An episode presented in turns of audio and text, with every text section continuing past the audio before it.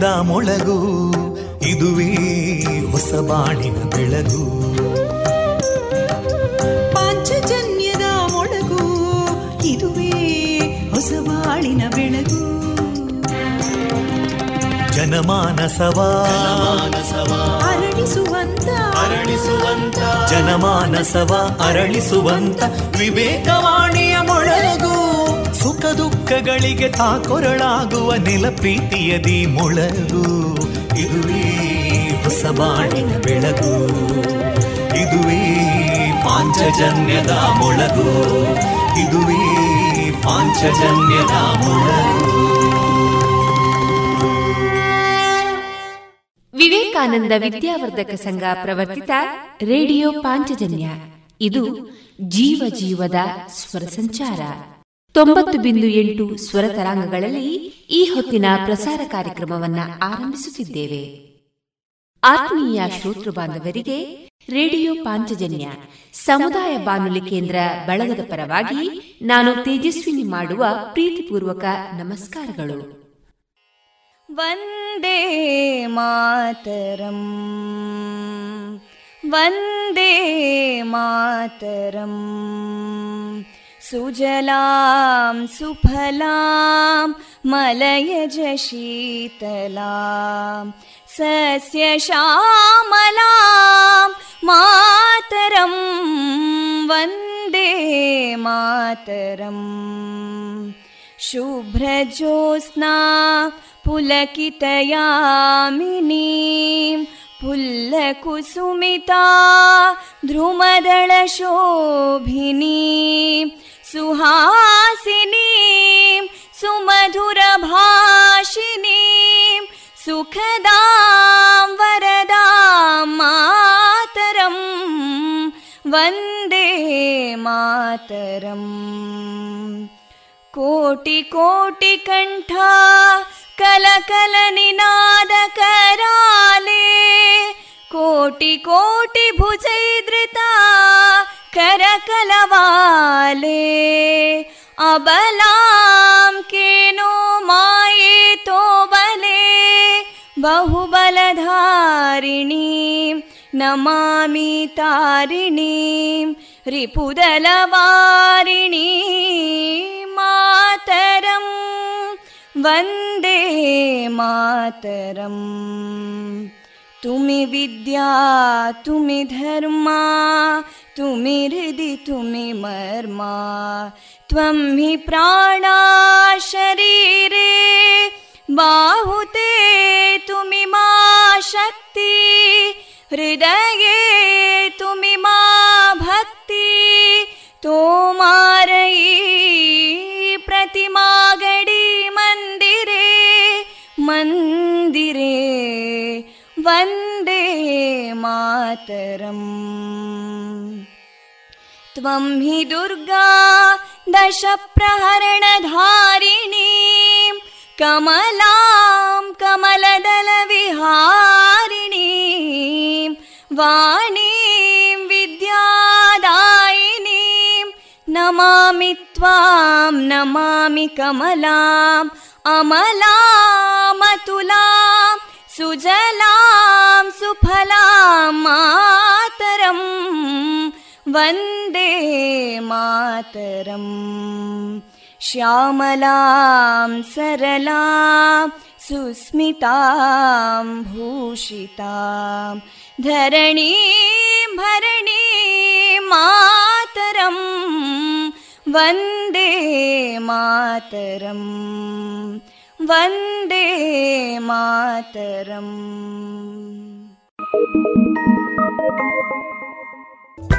you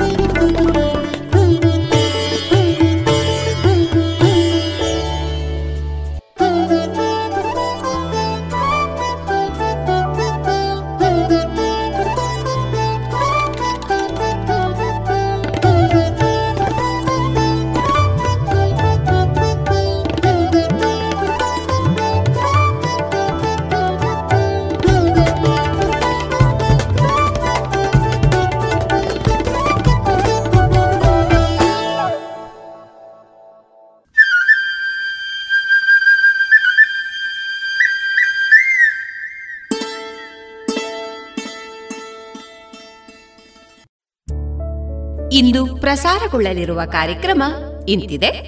ಮೊದಲಿಗೆ ಭಕ್ತಿಗೀತೆಗಳು ಮಾರುಕಟ್ಟೆದಾರಣೆ ಯಕ್ಷಶ್ರೀ ಹವ್ಯಾಸಿ ಬಳಗದ ಮಾತೆಯರಿಂದ ವಾಯುಪುತ್ರ ಆಂಜನೇಯನ ಜನ್ಮ ವೃತ್ತಾಂತದ ಸರಣಿಯ ಮೊದಲನೇ ಕಾರ್ಯಕ್ರಮ, ಕಲಾಮಹತಿ ಏಳನೆಯ ಸರಣಿ ಕಾರ್ಯಕ್ರಮದಲ್ಲಿ ಡಾಕ್ಟರ್ ಶೋಭಿತಾ ಸತೀಶ್ ಅವರ ಕಲಾ ಬದುಕಿನ ಅನುಭವಗಳ ಮುಂದುವರಿದ ಮಾತುಕತೆ, ಕೊರೋನಾ ಲಸಿಕೆ ಅವಶ್ಯಕತೆ ಕುರಿತು ಡಾಕ್ಟರ್ ಶ್ರೀಧರ ಭಟ್ ಬಡಕಿಲ ಅವರಿಂದ ಉಪನ್ಯಾಸ. ಜಾಣ ಸುದ್ದಿಯಲ್ಲಿ ಸಂಶೋಧನೆ ಸ್ವಾರಸ್ಯ. ಕೊನೆಯಲ್ಲಿ ಮಧುರಗಾನ ಪ್ರಸಾರವಾಗಲಿದೆ.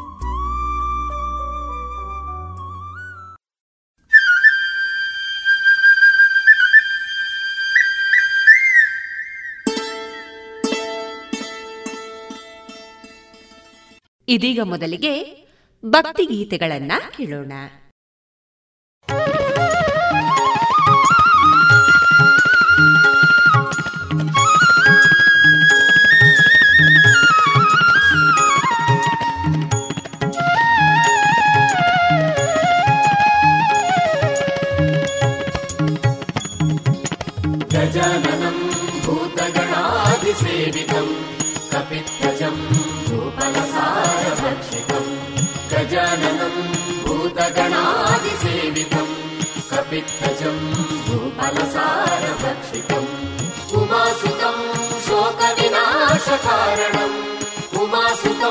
शोकविनाशकारणम् नमामि विघ्नेश्वर गजवदना बेडुवे गौरी गजवदना बेडुवे तनया। त्रिजगवन्दितने ಸುಜನರ ಪೊರೆವನೇ. ಜಗವಂದಿತನೇ ಸುಜನರ ಪೋರೆವನೇ. ಗಜವದನ ಬೇಡುವೆ ಗೌರಿತನಯ. ತನಯ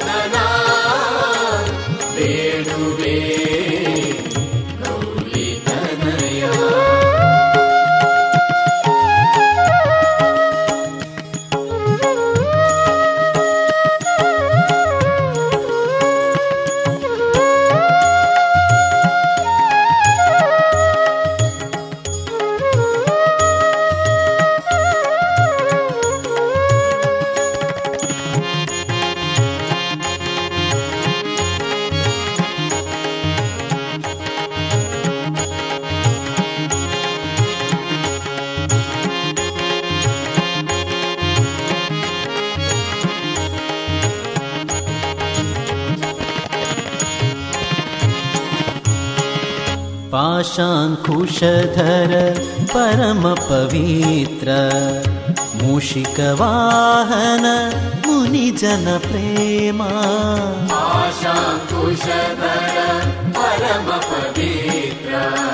मूषिकवा मुनिजनप्रेमा।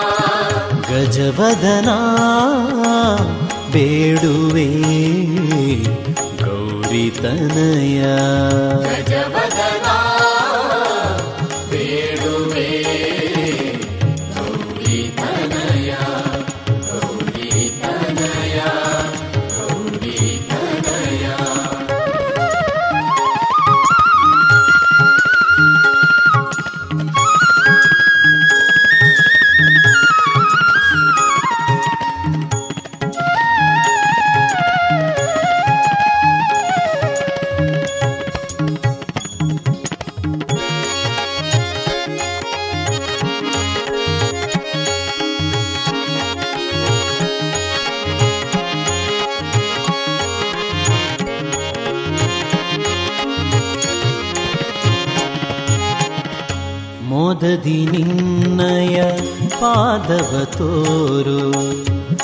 ವಂದಿತನೇ ಆಧರದಿಂದಲಿ. ಮೋದದಿ ನಿನ್ನಯ ಪಾದವ ತೋರು. ಸಾಧುವಂದಿತನೇ ಆಧರದಿಂದಲಿ. ಗಜವದನ ಬೇಡುವೆ ಗೌರಿತನಯ. ಗಜವದನ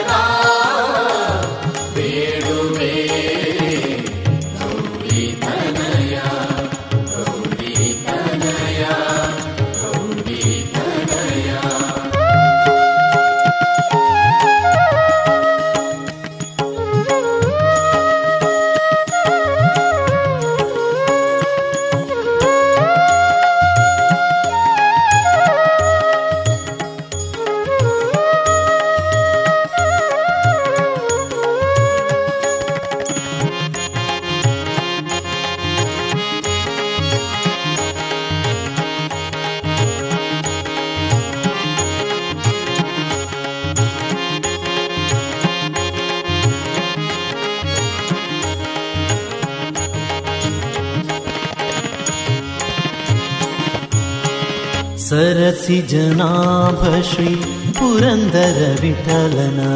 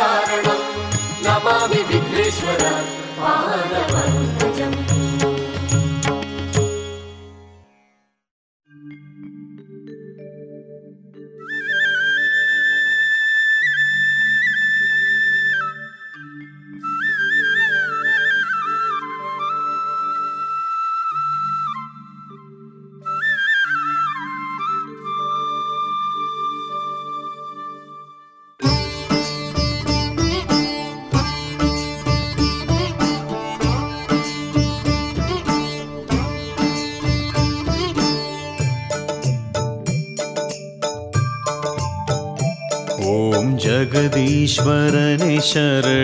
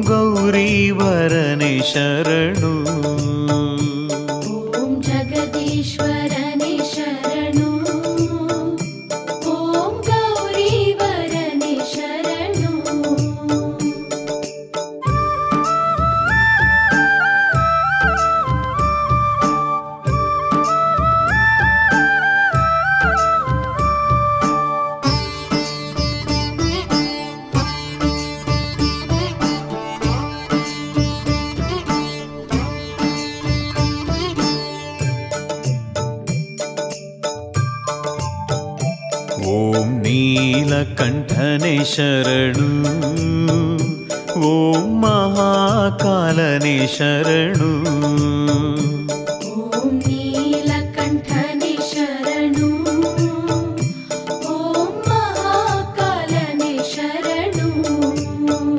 ഓം സർവേശ്വരനെ ശരണു.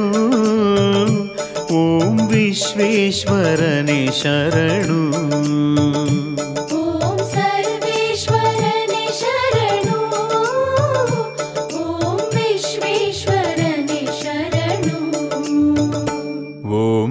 जगदीश्वरने शरणु। ॐ गौरीवरने शरणु।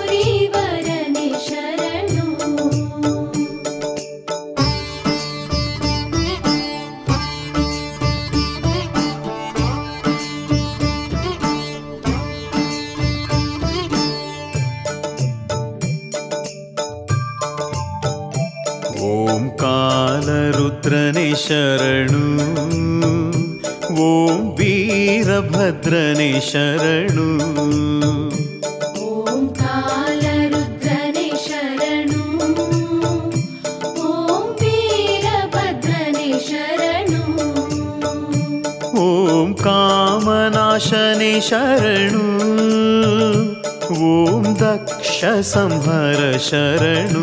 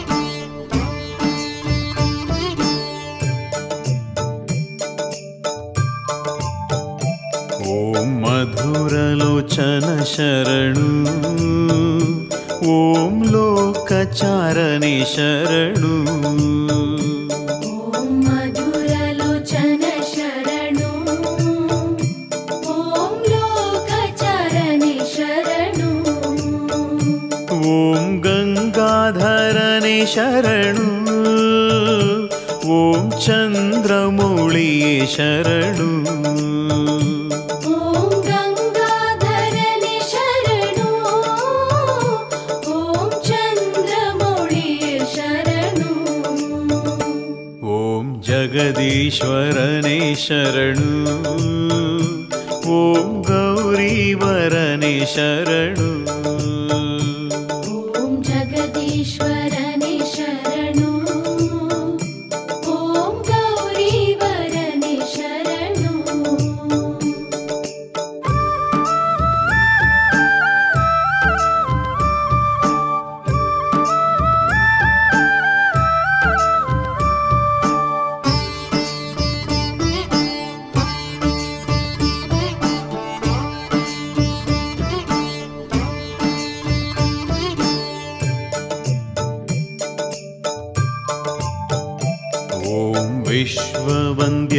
ಶರಣು.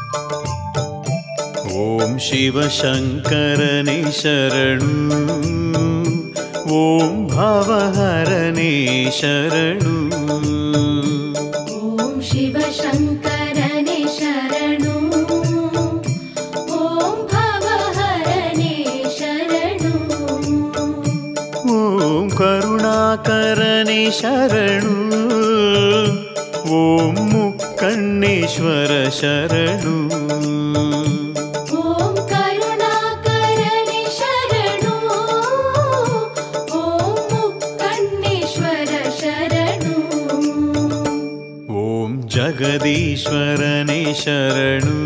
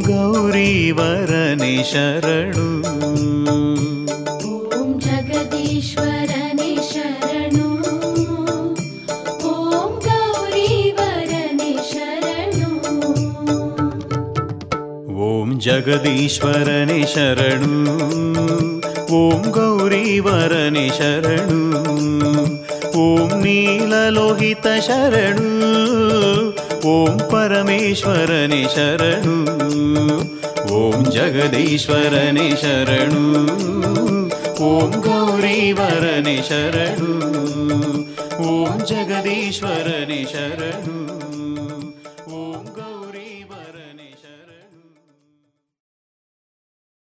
ಇದುವರೆಗೆ ಭಕ್ತಿ ಗೀತೆಗಳನ್ನ ಕೇಳಿದ್ರಿ.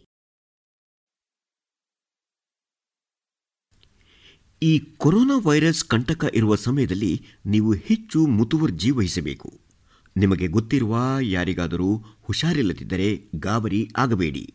ನಿಮ್ಮನ್ನು ಮತ್ತು ನಿಮ್ಮ ಸಮುದಾಯವನ್ನು ಸುರಕ್ಷಿತವಾಗಿ ಇಟ್ಟುಕೊಳ್ಳಲು ಕೆಲವು ಕ್ರಮಗಳನ್ನು ಕೈಗೊಳ್ಳಬಹುದು.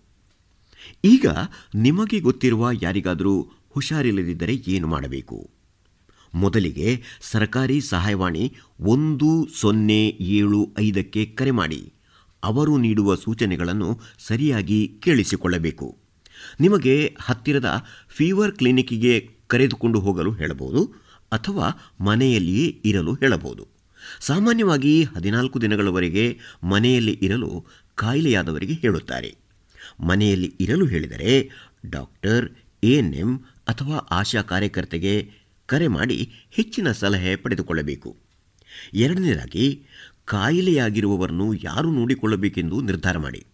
ಇವರು ವಯಸ್ಸಾದವರು ಆಗಿರಬಾರದು ಅಥವಾ ಇವರಿಗೆ ಯಾವುದೇ ವೈದ್ಯಕೀಯ ಸಮಸ್ಯೆ ಇರಬಾರದು. ಕಾಯಿಲೆಯಾದವರಿಗೆ ಮನೆಯಲ್ಲಿ ಒಂದು ಜಾಗವನ್ನು ಗೊತ್ತು ಮಾಡಿ. ನಿಮ್ಮ ಮನೆಯಲ್ಲಿ ಒಂದು ಕೊಠಡಿ ಇದ್ದರೆ ಬೆಡ್ಶೀಟ್ ಅಥವಾ ಕರ್ಟನ್ ಹಾಕಿ ಆ ಕೋಣೆಯನ್ನು ಎರಡು ಭಾಗ ಮಾಡಿ ಅಥವಾ ಒಂದಕ್ಕಿಂತ ಹೆಚ್ಚಿನ ಕೋಣೆ ಇದ್ದರೆ ಕಾಯಿಲೆಯಾದವರು ಇರಲು ಒಂದು ಕೋಣೆಯನ್ನು ನಿಗದಿ ಮಾಡಿ. ಅವರು ಯಾವಾಗಲೂ ಮನೆಯವರಿಂದ ಕನಿಷ್ಠ ಒಂದು ಮೀಟರ್ ದೂರದಲ್ಲಿ ಇರಬೇಕು. ಕಾಯಿಲೆಯಾದವರು ತಮ್ಮ ಕೈ ತೊಳೆಯಲು ಸಾಕಷ್ಟು ಸೋಪು ಮತ್ತು ನೀರು ಲಭ್ಯವಿರುವ ಸ್ಥಳ ಇರುವುದನ್ನು ಖಚಿತಪಡಿಸಿಕೊಳ್ಳುವುದು ಮತ್ತು ಅವರು ಆಗಾಗ್ಗೆ ಕೈ ತೊಳೆಯುವಂತೆ ನೋಡಿಕೊಳ್ಳುವುದು ತುಂಬ ಮುಖ್ಯ. ನಿಮಗೆ ಯೋಚನೆ ಆಗಿರಬಹುದು. ಕಾಯಿಲೆಯಾದವರನ್ನು ನೋಡಿಕೊಳ್ಳುವಾಗ ನನ್ನನ್ನು ನಾನು ಹೀಗೆ ಸುರಕ್ಷಿತವಾಗಿ ನೋಡಿಕೊಳ್ಳುವುದು? ನೀವು ಕಾಯಿಲೆಯಾದವರ ವಸ್ತುಗಳನ್ನು ಮುಟ್ಟುತ್ತಿರುವುದರಿಂದ ನಿಮ್ಮ ಕೈಯನ್ನು ಸಹ ಆಗಾಗ್ಗೆ ಸೋಪು ಮತ್ತು ನೀರಿನಿಂದ ತೊಳೆದುಕೊಳ್ಳುವುದು ತುಂಬ ಮುಖ್ಯ.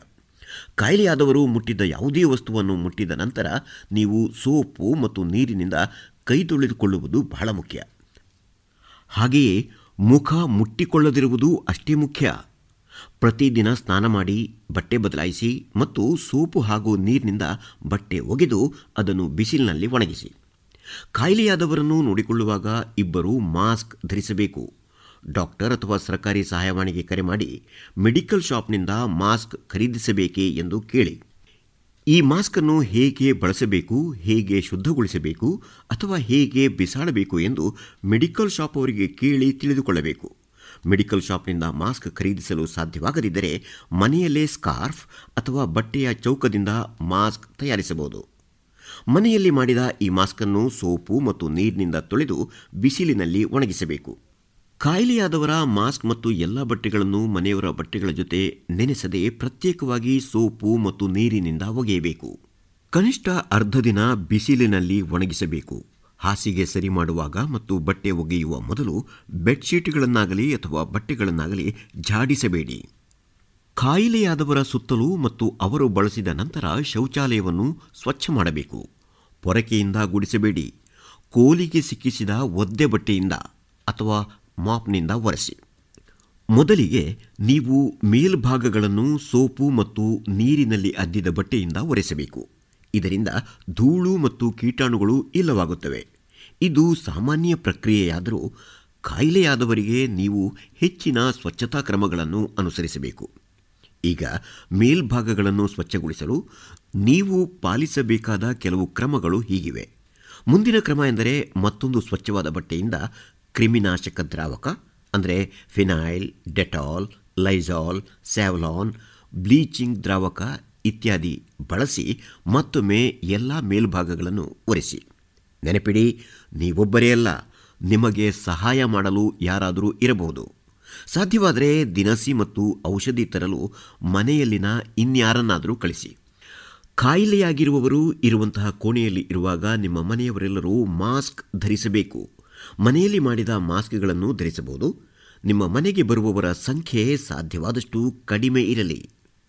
ಕಾಯಿಲೆ ಇರುವವರಿಗೆ ಹೆಚ್ಚಿನ ತರಕಾರಿ, ಹಣ್ಣು, ಬೇಳೆಗಳನ್ನು ತಿನ್ನುವಂತೆ ಉತ್ತೇಜಿಸಿ. ಕಾಯಿಲೆ ಇರುವವರು ಚೆನ್ನಾಗಿ ನೀರನ್ನು ಸಹ ಕುಡಿಯಬೇಕು. ಅಡುಗೆ ಮನೆಯಲ್ಲಿ ಅವರು ವೈರಾಣುಗಳನ್ನು ಹರಡುವ ಸಾಧ್ಯತೆ ಹೆಚ್ಚಾಗಿರುವುದರಿಂದ ಅವರು ಅಡುಗೆ ಮನೆಗೆ ಹೋಗಲು ಬಿಡಬೇಡಿ. ಅವರು ಬಳಸುವ ಯಾವುದೇ ತಟ್ಟೆ, ಪಾತ್ರೆ ಅಥವಾ ಲೋಟವನ್ನು ಮನೆಯವರು ಬಳಸುವ ವಸ್ತುಗಳಿಂದ ಪ್ರತ್ಯೇಕವಾಗಿ ಇಡುವ ಬಗ್ಗೆ ಖಚಿತಪಡಿಸಿಕೊಳ್ಳಿ. ಇವುಗಳನ್ನು ಸಹ ಸೋಪು ಮತ್ತು ನೀರಿನಿಂದ ಪ್ರತ್ಯೇಕವಾಗಿ ತೊಳೆಯಬೇಕು. ಕಾಯಿಲೆಯಾಗಿರುವವರು ತೆಗೆದುಕೊಳ್ಳುವಂತಹ ಔಷಧಿಗಳನ್ನು ತಪ್ಪದೇ ತೆಗೆದುಕೊಳ್ಳುವುದನ್ನು ಖಚಿತಪಡಿಸಿಕೊಳ್ಳಿ. ಜ್ವರ ಬಂದಿರುವಾಗ ಮೂರು ದಿನಗಳವರೆಗೆ ಊಟ ಆದ ಮೇಲೆ ಐನೂರು ಎಂ ಜಿ ಪ್ಯಾರಾಸೆಟಮಾಲ್ ಮಾತ್ರೆಯನ್ನು ದಿನಕ್ಕೆ ಮೂರರಿಂದ ನಾಲ್ಕು ಸಲ ಕೊಡಬಹುದು ಮತ್ತು ಗಂಟಲು ನೋವು ಕೆರೆತ ಇದ್ದರೆ ಬೆಚ್ಚಗಿನ ನೀರನ್ನು ಗಾರ್ಗಲ್ ಮಾಡಲು ಕೊಡಿ.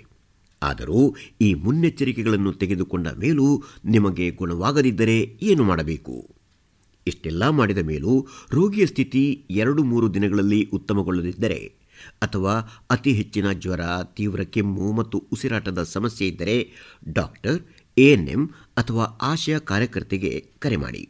ಈ ಕೊನೆಯ ಸಂದೇಶ ತುಂಬ ಮುಖ್ಯ. ದಯವಿಟ್ಟು ಅದನ್ನು ಆಲಿಸಿ. ಯಾರಿಗಾದರೂ ಉಸಿರಾಡಲು ತುಂಬ ಕಷ್ಟವಾಗುತ್ತಿದ್ದರೆ ಮಾತನಾಡುವಾಗ ಒಂದು ವಾಕ್ಯ ಪೂರ್ತಿ ಮಾಡಲು ಆಗದಿದ್ದರೆ, ತೀವ್ರವಾದ ಎದೆನೋವಿದ್ದರೆ ಎಚ್ಚರ ತಪ್ಪಿದರೆ ಅಥವಾ ತೀವ್ರವಾದ ಸಮಸ್ಯೆಗಳಿದ್ದರೆ, ಇದು ತುರ್ತು ಪರಿಸ್ಥಿತಿಯಾಗಿರುತ್ತದೆ. ತುರ್ತು ಪರಿಸ್ಥಿತಿಯಲ್ಲಿ ಕೂಡಲೇ ಆಂಬ್ಯುಲೆನ್ಸ್ ಕರೆಸಲು ಅಥವಾ ಸರಿಯಾದ ಆಸ್ಪತ್ರೆಗೆ ಹೋಗುವ ಬಗ್ಗೆ ಮಾಹಿತಿ ಪಡೆದುಕೊಳ್ಳಲು ತಕ್ಷಣ ಸ್ಥಳೀಯ ಸಹಾಯವಾಣಿಗೆ, ಆಶಾ ಅಥವಾ ಎಎನ್ಎಂ ಕಾರ್ಯಕರ್ತರಿಗೆ ಕರೆ ಮಾಡಿ. ನೆನಪಿಡಿ, ಹುಷಾರಿಲ್ಲ ಎನಿಸಿದರೆ ಗಾಬರಿಯಾಗಬೇಡಿ. ಈ ಸೂಚನೆಗಳನ್ನು ಪಾಲಿಸುವ ಮೂಲಕ ನೀವು ನಿಮ್ಮ ಆರೋಗ್ಯ ಮಾತ್ರವಲ್ಲದೆ ನಿಮ್ಮ ಕುಟುಂಬದವರ ಆರೋಗ್ಯವನ್ನು ಕಾಪಾಡಿಕೊಳ್ಳಬಹುದು.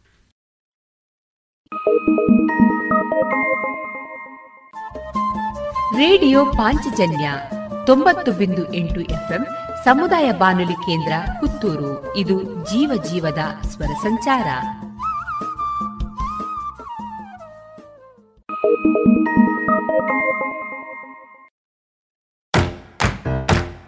ಬನ್ನಿ ಎಲ್ಲ ಸೇರಿ ಹೊಸ ಹೆಜ್ಜೆ ಇಡೋಣ. ಬನ್ನಿ ಹೊಸ ನಿರ್ಣಯ ಮಾಡಿ ಬಿಡೋಣ.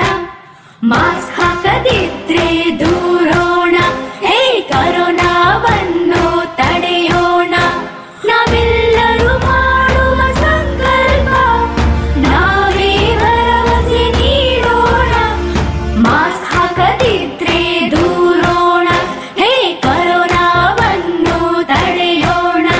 ಭಾರತ ಸರ್ಕಾರದ ಮೂಲಕ ಸಾರ್ವಜನಿಕ ಹಿತಾಸಕ್ತಿ ಮೇರೆಗೆ ಪ್ರಕಟಿಸಲಾಗಿದೆ.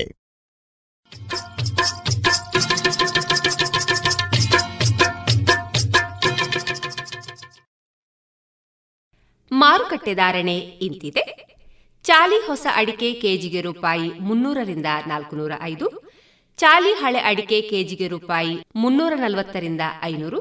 ಡಬಲ್ ಚೋಲ್ ಕೆಜಿಗೆ ರೂಪಾಯಿ ಮುನ್ನೂರ ಅರವತ್ತ ಐದರಿಂದ ಐನೂರು. ಹಳೆ ಪಟೋರ ಮುನ್ನೂರರಿಂದ ಮುನ್ನೂರ ಮೂವತ್ತು ಹೊಸ ಪಟೋರ ಇನ್ನೂರ ಎಂಬತ್ತರಿಂದ ಮುನ್ನೂರ ಮೂವತ್ತು ಹಳೆ ಉಳ್ಳಿ ಕೆಜಿಗೆ ರೂಪಾಯಿ ನೂರ ಹತ್ತರಿಂದ ಇನ್ನೂರ ನಲವತ್ತ ಐದು ಹೊಸ ಉಳ್ಳಿ ಕೆಜಿಗೆ ರೂಪಾಯಿ ನೂರ ಹತ್ತರಿಂದ ಇನ್ನೂರ ನಲವತ್ತ ಐದು ಹಳೆ ಕರಿಗೋಟು ಮತ್ತು ಹೊಸ ಕರಿಗೋಟು ನೂರ ಹತ್ತರಿಂದ ಇನ್ನೂರ ಮೂವತ್ತ ಐದು ಕೊಕ್ಕೋ ಧಾರಣೆ, ಹಸಿ ಕೊಕ್ಕೋ ಐವತ್ತ ಒಂಬತ್ತರಿಂದ ಅರವತ್ತ ನಾಲ್ಕು ಒಣಕೊಕ್ಕೋ ನೂರ ಅರವತ್ತ ಐದರಿಂದ ನೂರ ಎಂಬತ್ತ ಮೂರು ರಬ್ಬರ್ ಧಾರಣೆ, ಗ್ರೇಡ್ ನೂರ ಐವತ್ತ ಒಂಬತ್ತು ರೂಪಾಯಿ, ಲಾಟ್ ನೂರ ನಲವತ್ತ ಒಂದು ರೂಪಾಯಿ, ಸ್ಕ್ರ್ಯಾಪ್ ಒಂದು ತೊಂಬತ್ತ ನಾಲ್ಕು ರೂಪಾಯಿ, ಸ್ಕ್ರ್ಯಾಪ್ ಎರಡು ಎಂಬತ್ತ ಆರು ರೂಪಾಯಿ.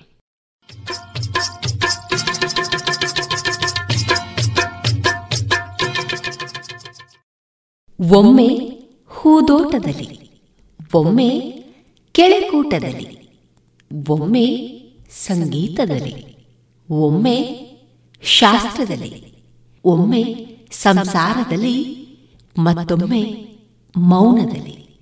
ಬ್ರಹ್ಮಾನುಭವಿಯಾಗೋ ಮಂಕುತಿಮ್ಮ. ಮಾನವನೇ, ಹೂದೋಟ, ಸ್ನೇಹಕೂಟ, ಸಂಗೀತ ಸಭೆ, ಶಾಸ್ತ್ರ ಸಂಸ್ಕಾರ, ಮೌನದಗಳಲ್ಲಿ ನೀನು ಸದಾ ಅನುಭವವನ್ನ ಉಣ್ಣುತ್ತಾ ಬ್ರಹ್ಮಾನುಭವಿಯಾಗು.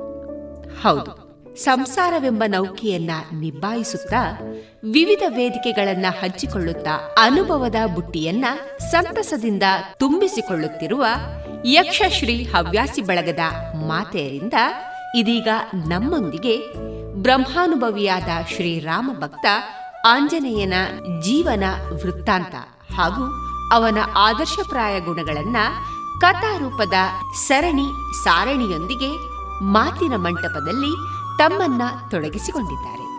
ನಾವೆಲ್ಲರೂ ಭಕ್ತಾಗ್ರೇಸರ ಹನುಮಂತನ ಕತೆಗೆ ಕಿವಿಯಾಗೋಣ.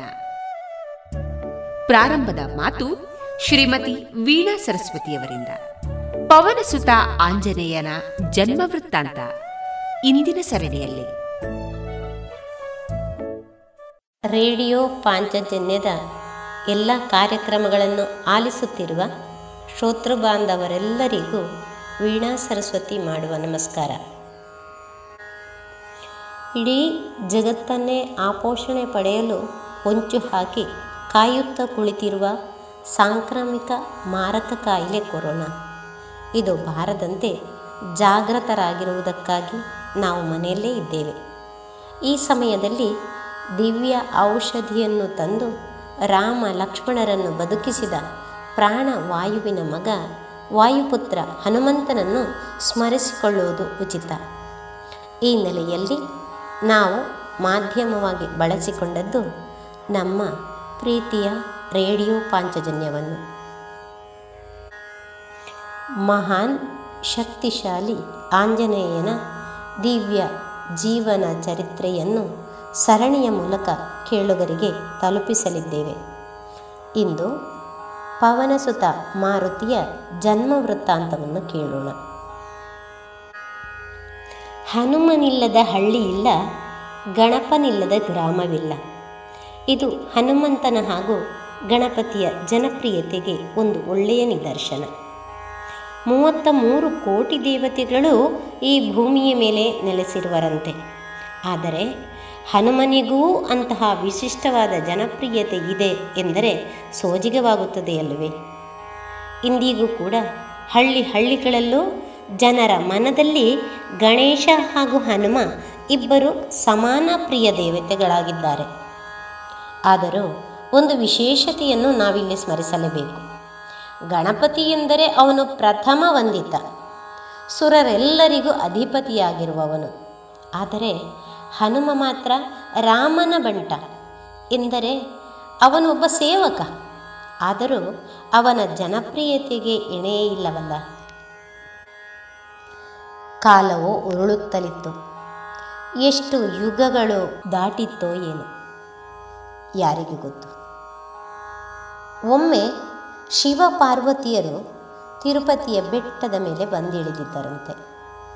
ಸುಂದರವಾದ ಗಿರಿ ಪರ್ವತಗಳು ನೀಲಿಯ ಆಕಾಶ, ಓಡುವ ಸುಂದರವಾದ ಮೋಡಗಳು, ಜಲಪಾತಗಳು, ಸುವಾಸನಾಭರಿತ ಹೂಹಣ್ಣುಗಳು, ಹಸಿರು ಹಾಸು ಹಾಕಿರುವ ಹುಲ್ಲುಗಾವಲುಗಳು. ಹೀಗೆ ಮನಸ್ಸನ್ನು ಕ್ಷಣ ಕ್ಷಣಕ್ಕೂ ಸೂರೆಗೊಳ್ಳುವ ಪ್ರಕೃತಿಯ ಚಿತ್ತಾರದಿಂದ ಶಿವನ ಮನಸ್ಸು ಮೃದುವಾಯಿತು. ಪಾರ್ವತಿಯು ಅದೇ ಅವಸ್ಥೆಯನ್ನು ಅನುಭವಿಸುತ್ತಿದ್ದಳು. ಆಗಲೇ ಶಿವನ ಮೋಹದ ಶಕ್ತಿಯ ಅಂಶವು ಅಸ್ತಿತ್ವಗೊಂಡಿತು. ಅದು ಎಷ್ಟು ಶಕ್ತಿಶಾಲಿಯಾಗಿತ್ತೆಂದರೆ ಪಾರ್ವತಿಯು ಅದನ್ನು ಸ್ವೀಕಾರ ಮಾಡಲು ಶಕ್ತಿ ಸಾಲದೆ ಅದನ್ನು ಹಾಗೆಯೇ ಗಾಳಿಯಲ್ಲಿ ತೇಲಿಸಿಬಿಟ್ಟಳಂತೆ. ಗಾಳಿ ಎಂದರೆ ವಾಯು. ಅವನೇನು ಸಾಮಾನ್ಯನೇ? ಇಡೀ ಭೂಮಂಡಲದಲ್ಲಿ ಸಕಲ ಜೀವಿಗಳ ಜೀವತ್ವಕ್ಕೆ ಕಾರಣನಾಗಿರುವವನು. ಪಂಚಭೂತಗಳಲ್ಲಿ ಒಂದಾಗಿರುವವನು. ಅಗ್ನಿಯ ಪ್ರಾಣಚಕನೂ ಆದ ವಾಯು ಎಂದರೆ ಪವನನು ಶಿವನ ಶಕ್ತಿಯನ್ನು ಹೊತ್ತುಕೊಂಡನು. ಆದರೆ ವಾಯುವಿಗೂ ಈ ಶಕ್ತಿ ಅತಿಯಾದ ಭಾರವೆನಿಸಿತು. ಎಷ್ಟು ಪ್ರಯತ್ನಿಸಿದರೂ ಅವನಿಂದ ಈ ಶಿವನ ಶಕ್ತಿಯನ್ನು ಹಿಡಿದಿಡಲು ಸಾಧ್ಯವಾಗಲಿಲ್ಲ. ಹಾಗೆಯೇ ಯುಗವು ಕಳೆದು ತ್ರೇತಾಯುಗದ ಅಂತ್ಯಭಾಗಕ್ಕೆ ಬಂದಂತೆ. ಈ ಸಮಯದಲ್ಲಿ ಇತ್ತ ಗೌತಮ ಮಹಾಮುನಿಗಳು ತಮ್ಮ ಆಶ್ರಮದಲ್ಲಿ ಬಹಳ ದೀರ್ಘವಾದ, ಕಠೋರವಾದ ತಪಸ್ಸನ್ನು ಆಚರಿಸುತ್ತಿದ್ದರು. ಅವರ ಪತ್ನಿ ಅಹಲ್ಯೆ, ಅವಳು ತಮ್ಮ ಮಕ್ಕಳಾದ ಶತಾನಂದ ಹಾಗೂ ಆಂಜನೇಯನೊಂದಿಗೆ ಆಶ್ರಮದ ಉಸ್ತುವಾರಿಯನ್ನು ನೋಡಿಕೊಳ್ಳುತ್ತಿದ್ದಳು. ಗೌತಮರು ತಮ್ಮ ಮೊದಲ ಮಗ ಶತಾನಂದನನ್ನು ಜನಕ ಮಹಾರಾಜನಲ್ಲಿಗೆ ಕಳುಹಿಸಿದರು. ನಂತರ ಅವನು ಅಲ್ಲಿಯೇ ಆಸ್ಥಾನ ಪಂಡಿತನಾದನು. ಮಗಳು ಅಂಜನಾದೇವಿಯನ್ನು ಕುಂಜರನೆಂಬ ವಾನರ ರಾಜನಿಗೆ ದತ್ತು ಪುತ್ರಿಯಾಗಿ ಕೊಟ್ಟುಬಿಟ್ಟನು. ಗೌತಮರು ಮತ್ತೆ ಪುನಃ ಆಶ್ರಮಕ್ಕೆ ಮರಳದೆ ಮನಃಶಾಂತಿಗೋಸ್ಕರ ಘೋರ ತಪಸ್ಸನ್ನು ಆಚರಿಸಲು ಹಿಮಾಲಯದ ಕಡೆಗೆ ನಡೆದರು. ಇತ್ತ ಸುಂದರಿಯೂ ಗುಣವಂತಿಯೂ ಆದ ಅಂಜನಾದೇವಿಯನ್ನು ಅವಳ ಸಾಕು ತಂದೆಯಾದ ಕುಂಜರನು ಕೇಸರಿಯೊಂದಿಗೆ ವಿವಾಹ ಮಾಡಿಕೊಟ್ಟನು. ಕೇಸರಿಯೂ ಸಾಮಾನ್ಯನೇನಲ್ಲ, ಅವನು ವಾನರ ರಾಜ್ಯದ ಮಹಾರಾಜನಾಗಿದ್ದನು. ಅಂತೆಯೇ ಪತಿ ಪತ್ನಿಯರು ಬಹು ಸಂತೋಷದಿಂದ ಕಾಲ ಕಳೆಯುತ್ತಿದ್ದರು. ಆದರೆ ಅವರಿಗೆ ಮಕ್ಕಳಾಗಲಿಲ್ಲವೆಂಬ ಚಿಂತೆ ಬಾಧಿಸತೊಡಗಿತು. ಅಂಜನೆಯು ಅವರ ರಾಜಗುರು ಮತಂಗ ಮುನಿಗಳ ಮಾರ್ಗದರ್ಶನದ ಮೇರೆಗೆ ಇಂದಿನ ತಿರುಪತಿಯ ಬೆಟ್ಟದ ಮೇಲೆ ಅಚಲವಾಗಿ ಕುಳಿತು ತಪಸ್ಸನ್ನು ಮಾಡತೊಡಗಿದಳು ಮಹಿಮಾನ್ವಿತಳು, ಪುನೀತಳು ಆದ ಆಂಜನೇಯ ಘೋರ ತಪಸ್ಸು ಮುಂದುವರಿಯುತ್ತಿತ್ತು. ಇದನ್ನೆಲ್ಲ ಗಮನಿಸುತ್ತಿದ್ದ ವಾಯುದೇವನು, ಅಂಜನಾದೇವಿಯೇ, ತನ್ನ ಬಳಿಯಿರುವ ಶಿವಶಕ್ತಿಯನ್ನು ಧರಿಸಲು ಯೋಗ್ಯಳು ಎಂದು ಭಾವಿಸಿದನು. ಒಂದು ಶುಭ ಮುಹೂರ್ತದಲ್ಲಿ ವಾಯುದೇವನು ಈಗಲೇ ತನ್ನ ಬಳಿ ಇರುವಂತಹ ಆ ಶಿವಶಕ್ತಿಯನ್ನು ಅಂಜನಾದೇವಿಯ ದೇಹದೊಳಗೆ ರವಾನಿಸಿದನು. ಅಂಜನೆಯು ಕೂಡಲೇ ತನಗೆ ಏನೋ ಒಂದು ಬಹುದೊಡ್ಡ ಪರಿವರ್ತನೆ ತನ್ನಲ್ಲಿ ಆಗಿದೆ ಎನ್ನುವ ಭಾವನೆಯನ್ನು ತಾಳಿದಳು. ಆಗಲೇ ವಾಯು ಅಶರೀರವಾಣಿಯೊಂದಿಗೆ ಅಂಜನಾದೇವಿ ನೀನೀಗ ಮಹಾನ್ ಚೇತನವನ್ನು ಹೊತ್ತಿರುವೆ. ನಿನ್ನ ಪುಣ್ಯ ಗರ್ಭದಿಂದ ಜನಿಸಿದಾತ ಅಸಾಧಾರಣ, ಬಲಶಾಲಿಯೂ ತೇಜಸ್ವಿಯೂ ಆಗಿ ಮಹಾತ್ಮನೆಂದು ಜಗತ್ತಿನಲ್ಲಿಯೇ ಹೆಸರುವಾಸಿಯಾಗುವನು ಎಂದು ಹೇಳಿದನು. ಅಂಜನೆಯು ಬಹು ವರ್ಷಗಳ ಕಾಲ ಮಾಡಿದಂತಹ ತಪಸ್ಸು ಸಾರ್ಥಕವಾಯಿತು ಎಂದು ಭಾವಿಸಿಕೊಂಡಳು. ಅವಳು ಬಹು ಸಂತೋಷದಿಂದ ಅರಮನೆಗೆ ಹಿಂದಿರುಗಿದಳು.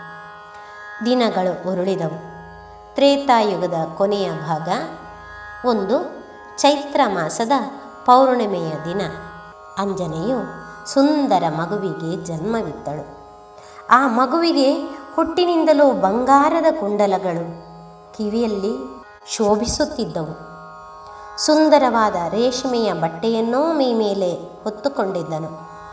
ದಿವ್ಯವಾದ ಯಜ್ಞೋಪವೀತವೂ ಎದೆಯಲ್ಲಿ ಅಲಂಕರಿಸಿತ್ತು. ಮಗು ಎಲ್ಲರಂತಿರಲಿಲ್ಲ. ಬಹು ಬಲಶಾಲಿಯೂ ಕುಶಾಗ್ರಮತಿಯೂ ಆಗಿದ್ದಿತು. ಅಂಜನಾದೇವಿಯ ಗರ್ಭದಿಂದ ಜನಿಸಿದವನಾದುದರಿಂದ ಅವನನ್ನು ಎಲ್ಲರೂ ಆಂಜನೇಯ ಎಂದು ಕರೆದರು. ಅವನು ವಾಯುವಿನ ಪುತ್ರನಾದುದರಿಂದ ಅವನು ವಾಯುಪುತ್ರನೆಂದಾದ. ವಾಯುವಿನ ಇನ್ನೊಂದು ಹೆಸರೇ ಮರುತ.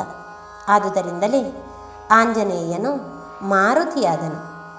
ಅದಕ್ಕೆಂದೇ ಅವನನ್ನು ಜನರೆಲ್ಲ ಪವನಸುತ ಆಂಜನೇಯ ಪವನಪುತ್ರ ಹನುಮಂತ ಎಂದು ಕರೆದರು.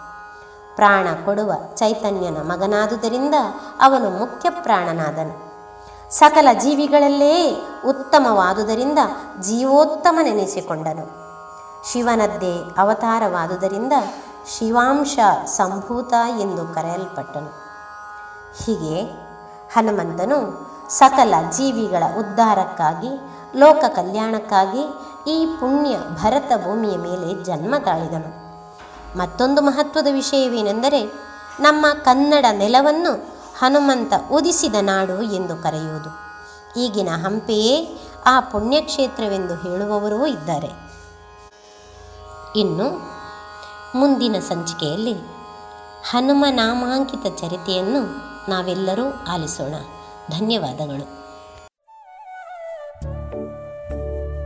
ಇದುವರೆಗೆ ವಾಯುಪುತ್ರ ಆಂಜನೇಯನ ಜನ್ಮ ವೃತ್ತಾಂತದ ಸರಣಿ ಕಾರ್ಯಕ್ರಮದ ಮೊದಲನೆಯ ಸರಣಿಯಲ್ಲಿ ಶ್ರೀಮತಿ ವೀಣಾ ಸರಸ್ವತಿ ಅವರಿಂದ ಪವನಸುತ ಆಂಜನೇಯನ ಜನ್ಮ ವೃತ್ತಾಂತವನ್ನ ಕೇಳಿದಿರಿ.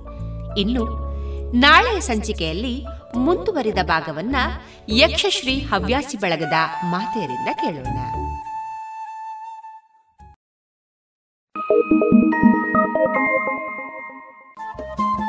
ರೇಡಿಯೋ ಪಾಂಚಜನ್ಯ ತೊಂಬತ್ತು ಬಿಂದು ಎಂಟು ಎಫ್ಎಂ ಸಮುದಾಯ ಬಾನುಲಿ ಕೇಂದ್ರ ಪುತ್ತೂರು. ಇದು ಜೀವ ಜೀವದ ಸ್ವರ ಸಂಚಾರ.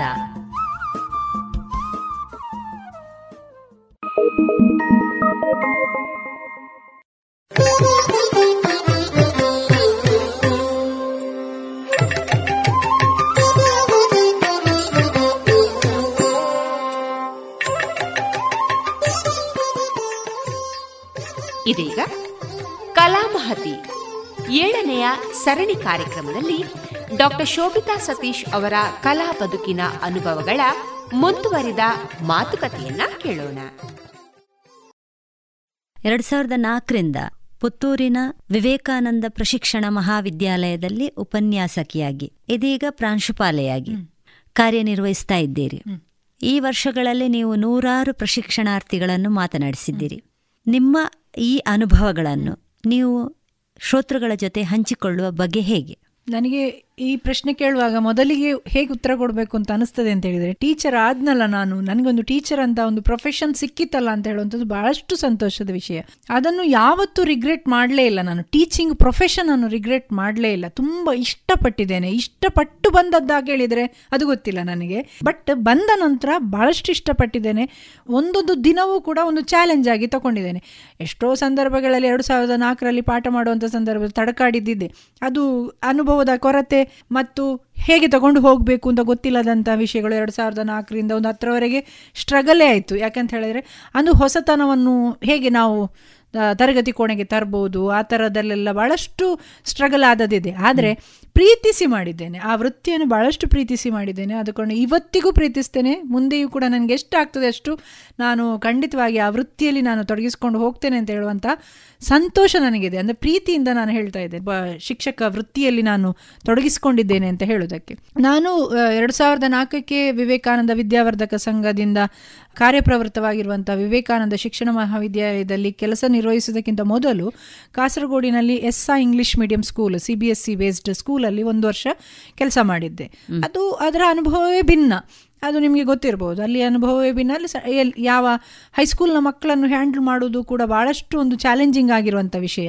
ಅದೊಂದು ಎಡಾಲಸೆಂಟ್ ಸ್ಟೇಜಲ್ಲಿ ಇರುವಂತಹ ಮಕ್ಕಳನ್ನು ಸಬ್ಜೆಕ್ಟನ್ನು ಇಷ್ಟಪಡಿ ಅಂತ ಮಾಡುವಂಥ ಕೆಲಸ ಕೂಡ ಅದೇನು ಸಾಮಾನ್ಯದ ಕೆಲಸ ಖಂಡಿತವಾಗಿ ಅಲ್ಲ. ಖಂಡಿತ. ಅದರ ನಂತರ ಎರಡು ಸಾವಿರದ ನಾಲ್ಕರಲ್ಲಿ ಟೀಚರ್ ಎಜುಕೇಟರ್ ಅಂತ ಹೇಳುವಂಥದ್ದು ಅದೇನು ಸುಲಭದ ಎಂತ ಕೆಲಸ ಅಲ್ಲ. ವೃತ್ತಿ ಅಲ್ಲವೇ ಅಲ್ಲ. ಯಾಕೆಂತ ಹೇಳಿದ್ರೆ ಒಂದು ಡಿಗ್ರಿಯೋ ಪಿ ಜಿ ಆಗಿ ಬಂದವರನ್ನು ನೀನು ಟೀಚರ್ ಆಗಬೇಕು ಮಗ ಟೀಚರ್ ಆಗಬೇಕು ಅಂತೇಳಿ ಹೇಳುವಂಥ ಒಂದು ಮನಸ್ಥಿತಿಯನ್ನು ನಿರ್ಮಾಣ ಮಾಡೋದು ಉಂಟಲ್ಲ ಅದು ಸಖತ್ ತುಂಬ ಚಾಲೆಂಜು ತುಂಬ ಸ್ಟ್ರಗಲ್ ಮಾಡಿದ್ದೇವೆ. ಹಾಗಂತ ಹೇಳಿ ನಮಗೆ ವಿದ್ಯಾರ್ಥಿಗಳಲ್ಲಿ ಬೇರೆ ಬೇರೆ ರೀತಿಯ ಎಂಥದ್ದು ವಿಭಿನ್ನತೆ. ವೈವಿಧ್ಯತೆ ಇದ್ದರೂ ಕೂಡ ಅವರಿಂದ ತುಂಬ ಕಲ್ತಿದ್ದೇವೆ. ಇನ್ನು ಕಲಿಬೇಕಲ್ಲ ಅವರು ಅಂತ ಹೇಳುವಂತ ತುಡಿತ ಯಾವತ್ತೂ ಕ್ಲಾಸ್ನ ಒಳಗೆ ಹೋಗುವಾಗ ಇರ್ತಿತ್ತು. ಈಗಲೂ ನಾನು ಬಂದ ಕೂಡಲೇ ನಿಮ್ ನಿಮ್ಮ ಹತ್ರ ಅದನ್ನೇ ವಿಷಯಗಳನ್ನು ಚರ್ಚೆ ಮಾಡಿದ್ದು. ಶೈಕ್ಷಣಿಕವಾದಂತಹ ಚೌಕಟ್ಟಿದೆಯಲ್ಲ ಆ ಚೌಕಟ್ಟಿನಿಂದ ಆಚೆ ಯೋಚಿಸುವಂತಹ ಅದು ಒಂದು ಸೃಜನಶೀಲತೆಯಲ್ಲಿ ಸ್ಟ್ರಾಂಗ್ ಆಗಿರುವಂತಹ ಒಂದು ಟೀಚರ್ ಅಂತ ಹೇಳುವಂತಹ ಪ್ರೊಫೆಷನ್ ಒಂದು ಪ್ಯಾಷನ್ ಅಂತ ಹೇಳುವಂತ ಒಂದು ಗುಂಪು ಇನ್ನೂ ಸಹ ಬೇಕಿದೆ ಅಂತ ಹೇಳುವಂಥದ್ದು ನನ್ನ ಭಾವನೆ. ಅಂತಹ ಒಂದು ಶಕ್ತಿ ಇದೆ ನಮ್ಮ ಎಲ್ಲ ವಿದ್ಯಾರ್ಥಿಗಳ ಸ್ಕೂಲ್ಗಳಲ್ಲಿ ಇದೆ. ಆದರೆ ಅಲ್ಲಿವರೆಗಿನ ವಾತಾವರಣ ಇರ್ಬೋದು ಕಲಿಕೆಯ ವಾತಾವರಣ ಇರ್ಬೋದು ಅದರಿಂದ ಬೇರೆ ಬೇರೆ ಕಾರಣಗಳಿಗಾಗಿ ಅವ್ರಿಗೆ ಹಿಂಜರಿಕೆ ಮಾಡೋದಿರ್ಬೋದು ಒಂದು ಪೂರಕವಾದ ಸ್ಟ್ರಾಂಗ್ ಆಗಿರುವಂತಹ ಒಂದಷ್ಟು ಮೋಟಿವೇಶನ್ ಕೊಟ್ಟರೆ ಖಂಡಿತವಾಗಿ ಅವರು ಯಶಸ್ವಿ ಆಗ್ತಾರೆ ಅಂತ ಹೇಳೋದರಲ್ಲಿ ಅನೇಕ ಉದಾಹರಣೆಗಳು ನನ್ನ ಶಿಕ್ಷಕ ಶಿಕ್ಷಕ ವೃತ್ತಿಯಲ್ಲಿದೆ ಎಷ್ಟೋ ಜನ ಆ ಥರ ಬೆಳೆದ್ದು ಹೋದವರಿದ್ದಾರೆ. ನಮ್ಮ ಶಿಕ್ಷಣ ವಿದ್ಯಾಲಯದಿಂದ ತುಂಬ ಜನ ಆ ಥರ ಹೋದವರಿದ್ದಾರೆ. ನಾವು ತರಗತಿ ಕೋಣೆಯನ್ನು ಮಾಡುವಾಗ ನಾನು ಹೇಗೆ ಮಾಡ್ತೇನೆ ಅಂತ ಹೇಳಿದರೆ ವಿದ್ಯಾರ್ಥಿಗಳ ತರಗತಿಯನ್ನು ಪಾಠ ಮಾಡುವಂಥ ಸಂದರ್ಭ ಸಂದರ್ಭದಲ್ಲಿ ಪ್ರತಿಯೊಬ್ಬ ವಿದ್ಯಾರ್ಥಿಯೂ ಕೂಡ ಕಲಿಬೇಕು ಅಂತ ಹೇಳುವಂಥ ಉದ್ದೇಶದಲ್ಲಿ. ಅದಂತ ಹೇಳಿದರೆ ಪ್ರತಿಯೊಬ್ಬ ವಿದ್ಯಾರ್ಥಿಯನ್ನು ತೊಡಗಿಸಿಕೊಳ್ಳುವಂಥದ್ದು. ಲೆಕ್ಚರ್ ಮೆಥಡ್ ಅಲ್ಲ ಡಿಸ್ಕಷನ್ ಮೆಥಡ್ ನಾವು ಒಂದು ವಿಷಯವನ್ನು ಮಾತ್ರ ಆರಂಭದಲ್ಲಿ ಹೇಳಿಬಿಟ್ಟು ಇಂಥ ಒಂದು ವಿಷಯ ಇದೆ. ಆ ವಿಷಯಕ್ಕೆ ಸಂಬಂಧಪಟ್ಟಂತಹ ಡಿಸ್ಕಷನಿಗೆ ತುಂಬ ಹೆಸಿಟೇಷನ್ ಮಾಡ್ತಾ ಇದ್ರು. ಹೆಸಿಟೇಷನ್ ತುಂಬ ಮಾಡ್ತಾ ಇದ್ರು. ನನಗೂ ಅದರ ಆ ಟೆಕ್ನಿಕೇಶನ್ ಮೆಥಡಿನ ಟೆಕ್ನಿಕ್ ಸಿಕ್ಕಲಿಕ್ಕೆ ಆರಂಭವಾಗಿದ್ದು ಒಂದು ಐದಾರು ವರ್ಷದಿಂದ. ಅದು ತುಂಬ ಪರಿಣಾಮಕಾರಿ ಆಗ್ತದೆ. ತುಂಬ ಯೋಚನೆ ಮಾಡ್ತಾರೆ ಮಕ್ಕಳು ಆ ಥರದ ಡಿಸ್ಕಷನ್ ಮೆಥಡ್ನ ಮೂಲಕ ಹೋಗೋದ್ರಿಂದ. ಮತ್ತು ಎಡೆಡೆಗೆ ಒಂದಷ್ಟು ಕಥೆಗಳು ಒಂದಷ್ಟು ಮೋಟಿವೇಶ್ನಲ್ ಸ್ಟೋರೀಸು ಅದನ್ನು ಹೇಳೋದುಂಟು. ತರಗತಿ ಕೋಣೆಯೊಳಗೆ ಹೀಗೆ ತೊಡಗಿಸ್ಕೊಂಡು ಹೋಗ್ತೇನೆ. ಹಾಗೆ ಸಾಂಸ್ಕೃತಿಕವಾಗಿ ಎಷ್ಟು ಕೂಡ್ತದೆ ಅಷ್ಟು ನಮ್ಮ ಒಂದು ಬೌಂಡ್ರಿಯೊಳಗೆ ಆ, ಮಕ್ಕಳಿಗೆ ಎಂಥ ವ್ಯಕ್ತಿತ್ವವನ್ನು ರೂಪಿಸುವಂಥ ಶಿಕ್ಷಕನಾಗಲಿಕ್ಕೆ ಬೇಕಾದಂಥ ಒಂದಷ್ಟು ಚಟುವಟಿಕೆಗಳನ್ನು ಕೂಡ ಯೋಜಿಸ್ಕೊಂಡು ಬರ್ತೇನೆ. ಭಾಳಷ್ಟು ಸಂತೋಷ ಇದೆ ನನಗೆ ಆ ಸಂಸ್ಥೆಯಲ್ಲಿ ಕೆಲಸ ಮಾಡಲಿಕ್ಕೆ. ಮತ್ತು ಒಬ್ಬ ಟೀಚರ್ ಎಜುಕೇಟರ್ ಆಗಿ ಕೆಲಸ ಮಾಡಲಿಕ್ಕೆ ತುಂಬ ಸಂತೋಷ ಇದೆ. ಇನ್ನು ಎಷ್ಟು ವರ್ಷ ಆಗ್ತದೆ ಅಷ್ಟು ವರ್ಷ ಪ್ರೀತಿಯಿಂದ ನಾನು ಆ ಸಂಸ್ಥೆಯಲ್ಲಿ ಕೆಲಸ ಮಾಡ್ತೇನೆ ಮತ್ತು ಆ ವೃತ್ತಿಯನ್ನು ಪ್ರೀತಿಸಿ ಕೆಲಸ ಮಾಡ್ತೇನೆ ಅಂತ ಹೇಳುವಂಥದ್ದು ಮಾತ್ರ. ಇನ್ನು ಮಾಡಲಿಕ್ಕೆ ತುಂಬ ಇದೆ. ಏನೇನೋ ಯೋಚನೆಗಳಿವೆ. ಅದು ಮಾಡುವಂಥ ಪ್ರಯತ್ನವನ್ನು ಮಾಡ್ತೇನೆ ಪ್ರಾಮಾಣಿಕವಾಗಿ. ಭಗವಂತ ನಿಮ್ಮ ಎಲ್ಲ ಆಸೆಗಳನ್ನು ಕೂಡ ಪೂರೈಸಲಿ ಖಂಡಿತ. ಈಗ ಇಷ್ಟು ವರ್ಷಗಳ ನಿಮ್ಮ ಅನುಭವದಲ್ಲಿ ಪ್ರಶಿಕ್ಷಣಾರ್ಥಿಗಳ ಕಲಿಕೆಯಲ್ಲಿ ಒಂದು ರೀತಿಯ ಪಲ್ಲಟ ಈಗ ಕಲಿಕೆಯ ಒಂದು ಗುಣ ಏನಿದೆ? ಹಿಂದಿನ ಸಮಯದಲ್ಲಿ ತೀವ್ರವಾಗಿತ್ತು. ಇತ್ತೀಚಿನ ದಿನಗಳಲ್ಲಿ ಅದು ಕಡಿಮೆ ಆಗ್ತಾ ಬರ್ತಾ ಇದೆ ಅಂತ ಹೇಳುವ ಒಂದು ಬದಲಾವಣೆ. ಪಲ್ಲಟ ಆಗಿದೆ ಆದರೆ ಪಲ್ಲಟದಲ್ಲಿ ಇದ್ದ ಪಲ್ಲಟದ ದೃಷ್ಟಿಯಲ್ಲಿ ಬದಲಾವಣೆ ಆಗಿದೆ ಅಂತ ಹೇಳ್ಬೋದು ಅಷ್ಟೇ ನನಗೆ ನನಗನ್ನಿಸುವಂಥದ್ದು ಆಗದವರು ತುಂಬಾ ಸ್ಟುಡಿಯೋಸ್ ಆಗಿದ್ರು ಅಥವಾ ತುಂಬಾ ಇಂಟೆಲೆಕ್ಚುಯಲ್ ಆಗಿದ್ರು ಅಥವಾ ಈಗದವರು ಇಲ್ಲ ಅಂತ ಹೇಳಲಿಕ್ಕೂ ಆಗೋದಿಲ್ಲ ನಮಗೆ. ಅವರ ದೃಷ್ಟಿಯಲ್ಲಿ ಬದಲಾವಣೆ ಆಗಿದೆ ಅಂತ. ಅವರ ಇಂಟೆಲೆಕ್ಚುಯಲ್ ಎಬಿಲಿಟಿಯನ್ನು ಡೆವಲಪ್ ಮಾಡುವಂತ ರೀತಿ ಬದಲಾಗಿದೆ. ಅದರಲ್ಲಿ ನಾವು ಒಗ್ಗಿಕೊಳ್ಳಿಕ್ಕೆ ಸ್ವಲ್ಪ ಕಷ್ಟಪಡ್ತಾ ಇದ್ದೇವೋ ಏನೋ ಅಂತ ನನಗನ್ಸುವಂಥದ್ದು. ಈಗ ಇಂಟೆಲೆಕ್ಚುಯಲ್ ಕೆಪಾಸಿಟಿ ಇವರಲ್ಲೂ ಇದೆ. ಅವರಲ್ಲೂ ಇತ್ತು. ಡಿಸಿಪ್ಲಿನ್ ಇವರಲ್ಲೂ ಇದೆ. ಅವರಲ್ಲೂ ಇತ್ತು. ಈಗ ಡಿಸಿಪ್ಲಿನಿನ ಡೆಫಿನೇಷನ್ ಇಲ್ಲಿ ಬೇರೆ ಇತ್ತು ಇಲ್ಲಿ ಬೇರೆ ಆಗಿದೆ. ಏನು ಪಲ್ಲಟ ಆಗಿದೆಯೋ ದೃಷ್ಟಿಯಲ್ಲಿ ಏನು ಬದಲಾವಣೆ ಆಗಿದೆಯೋ ಅದಕ್ಕೆ ಪೂರಕವಾದ ಡಿಸಿಪ್ಲಿನ್ ಅನ್ನು ನಾವಲ್ಲಿ ವ್ಯವಸ್ಥೆ ಮಾಡ್ತಾ ಹೋದ್ರೆ ನಾವು ಸಕ್ಸಸ್ ಆಗ್ಬೋದು ಅಂತ ಅನಿಸ್ತದೆ. ಮೊಬೈಲ್ ಎಷ್ಟೋ ಸಂದರ್ಭಗಳಲ್ಲಿ ತುಂಬಾ ಕೆಟ್ಟದಾಗಿದೆ ಅಂತ ಹೇಳುವಂಥದ್ದು ನಮ್ಮಲ್ಲಿ ಕೆಲವು ಸತಿ ಪಾಸಿಟಿವ್ ಆದದ್ದು ಇದೆ. ಏನಂತ ಹೇಳಿದ್ರೆ ಒಂದು ಏನಾದ್ರು ಕಾರ್ಯಕ್ರಮ ಆದ್ರೆ ಒಂದು ಐದು ನಿಮಿಷದಲ್ಲಿ ಇವರು ವಿಡಿಯೋ ಒಂದು ರೆಡಿ ಮಾಡಿ ಬಿಡ್ತಾರೆ. ಇಂಥ ಒಂದು ಪರಿಸರಕ್ಕೆ ಸಂಬಂಧಪಟ್ಟಂತ ಒಂದು ಎನ್ವೈರ್ಮೆಂಟಲ್ ಡೇ ಮಾಡುವ ನಾವು.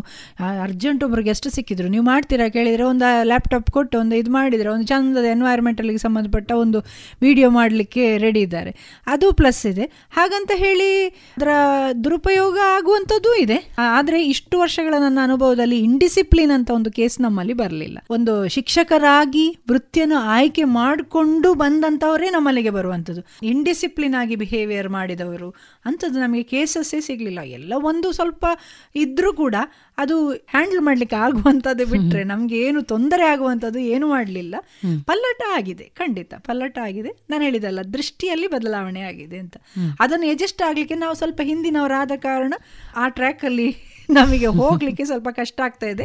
ಈಗ ಅದರೊಟ್ಟಿಗೆ ಅಡ್ಜಸ್ಟ್ ಆಗಿ ಅದಕ್ಕೆ ಪೂರಕವಾದಂಥ ವ್ಯವಸ್ಥೆಯನ್ನು ನಾವು ಮಾಡಿಕೊಂಡು ಹೋದ್ರೆ ಕರೆಕ್ಟ್ ಆಗ್ಬೋದು. ನಾವು ಕಲಿಬೇಕಾಗಿದೆ. ಕಲಿಬೇಕು. ಖಂಡಿತ ಖಂಡಿತ. ಅದನ್ನು ನಾನು ಯಾವತ್ತೂ ಹೇಳಲಿಕ್ಕೆ ಉಂಟು.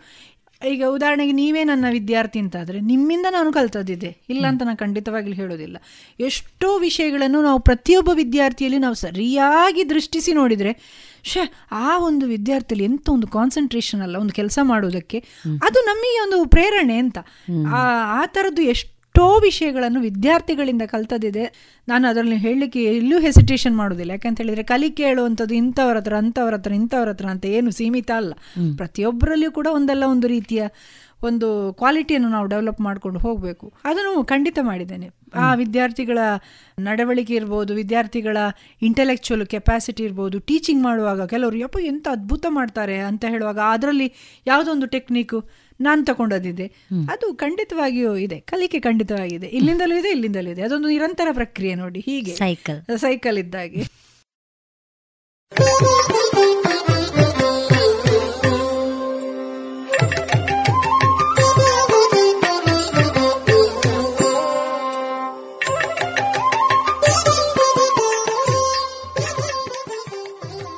ಇದುವರೆಗೆ ಕಲಾಮಹತಿ ಏಳನೆಯ ಸರಣಿ ಕಾರ್ಯಕ್ರಮದಲ್ಲಿ ಡಾಕ್ಟರ್ ಶೋಭಿತಾ ಸತೀಶ್ ಅವರ ಕಲಾ ಬದುಕಿನ ಅನುಭವಗಳ ಮಾತುಕತೆಯನ್ನ ಕೇಳಿದಿರಿ. ಈ ಕಾರ್ಯಕ್ರಮದ ಸಂಯೋಜನೆ ಶ್ರೀಮತಿ ಆಶಾ ಬೆಳ್ಳಾರೆ.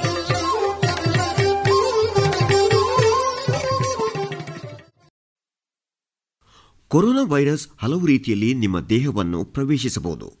ಮೊದಲನೇದಾಗಿ ಯಾರಾದರೂ ಕೆಮ್ಮಿದಾಗ ಅಥವಾ ಸೀನಿದಾಗ ಇದು ಗಾಳಿಯಲ್ಲಿ ಇರುತ್ತದೆ. ಇದು ನಿಮ್ಮ ಮುಖ, ಬಾಯಿ ಅಥವಾ ಮೂಗಿನ ಮೇಲೆ ಬಿದ್ದು ನಿಮಗೆ ರೋಗ ಹರಡಲು ಕಾರಣವಾಗಬಹುದು. ಎರಡನೇದಾಗಿ, ನೀವು ಕೊರೋನಾ ವೈರಸ್ ಅಂಟಿರುವ ಯಾವುದಾದರೂ ವಸ್ತುವನ್ನು, ಅಂದರೆ ಪೊರಕೆ, ಕಸಬರಗಿ ಅಥವಾ ಕುರ್ಚಿ ಇತ್ಯಾದಿ. ಇವುಗಳನ್ನು ಮುಟ್ಟಿದಾಗ ವೈರಸ್ ನಿಮ್ಮ ಕೈಗೆ ಹತ್ತುತ್ತದೆ ಮತ್ತು ನೀವು ನಿಮ್ಮ ಮುಖ ಮುಟ್ಟಿಕೊಂಡಾಗ ಅಥವಾ ನಿಮ್ಮ ಮೂಗು ಅಥವಾ ಕಿವಿಯನ್ನು ಕೆರೆದುಕೊಂಡಾಗ ಇದು ನಿಮ್ಮ ಮೂಗಿನೊಳಗೆ, ಕಣ್ಣು ಅಥವಾ ಬಾಯಿಯೊಳಗೆ ಹೋಗಿ ನಿಮಗೆ ಕಾಯಿಲೆ ಬರುವಂತೆ ಮಾಡುತ್ತದೆ. ಕೊರೋನಾ ವೈರಸ್ ನಿಮ್ಮ ದೇಹದೊಳಗೆ ಬರುವುದನ್ನು ತಡೆಗಟ್ಟಲು ಅತ್ಯುತ್ತಮ ಮಾರ್ಗ ಎಂದರೆ ನಿಮ್ಮ ಕೈಯನ್ನು ಸೋಪು ಮತ್ತು ನೀರಿನಿಂದ ಸಾಧ್ಯವಾದಷ್ಟೂ ಸಲ ತೊಳೆದುಕೊಳ್ಳುವುದು. ಇದು ಈ ವೈರಸ್ ಅನ್ನು ಸಾಯಿಸುತ್ತದೆ. ಕೊರೋನಾ ವೈರಸ್ ಪೀಡೆಯನ್ನು ತಪ್ಪಿಸಲು ಮತ್ತೊಂದು ಮಾರ್ಗ ಎಂದರೆ ಮಾಸ್ಕ್ ಧರಿಸುವುದು.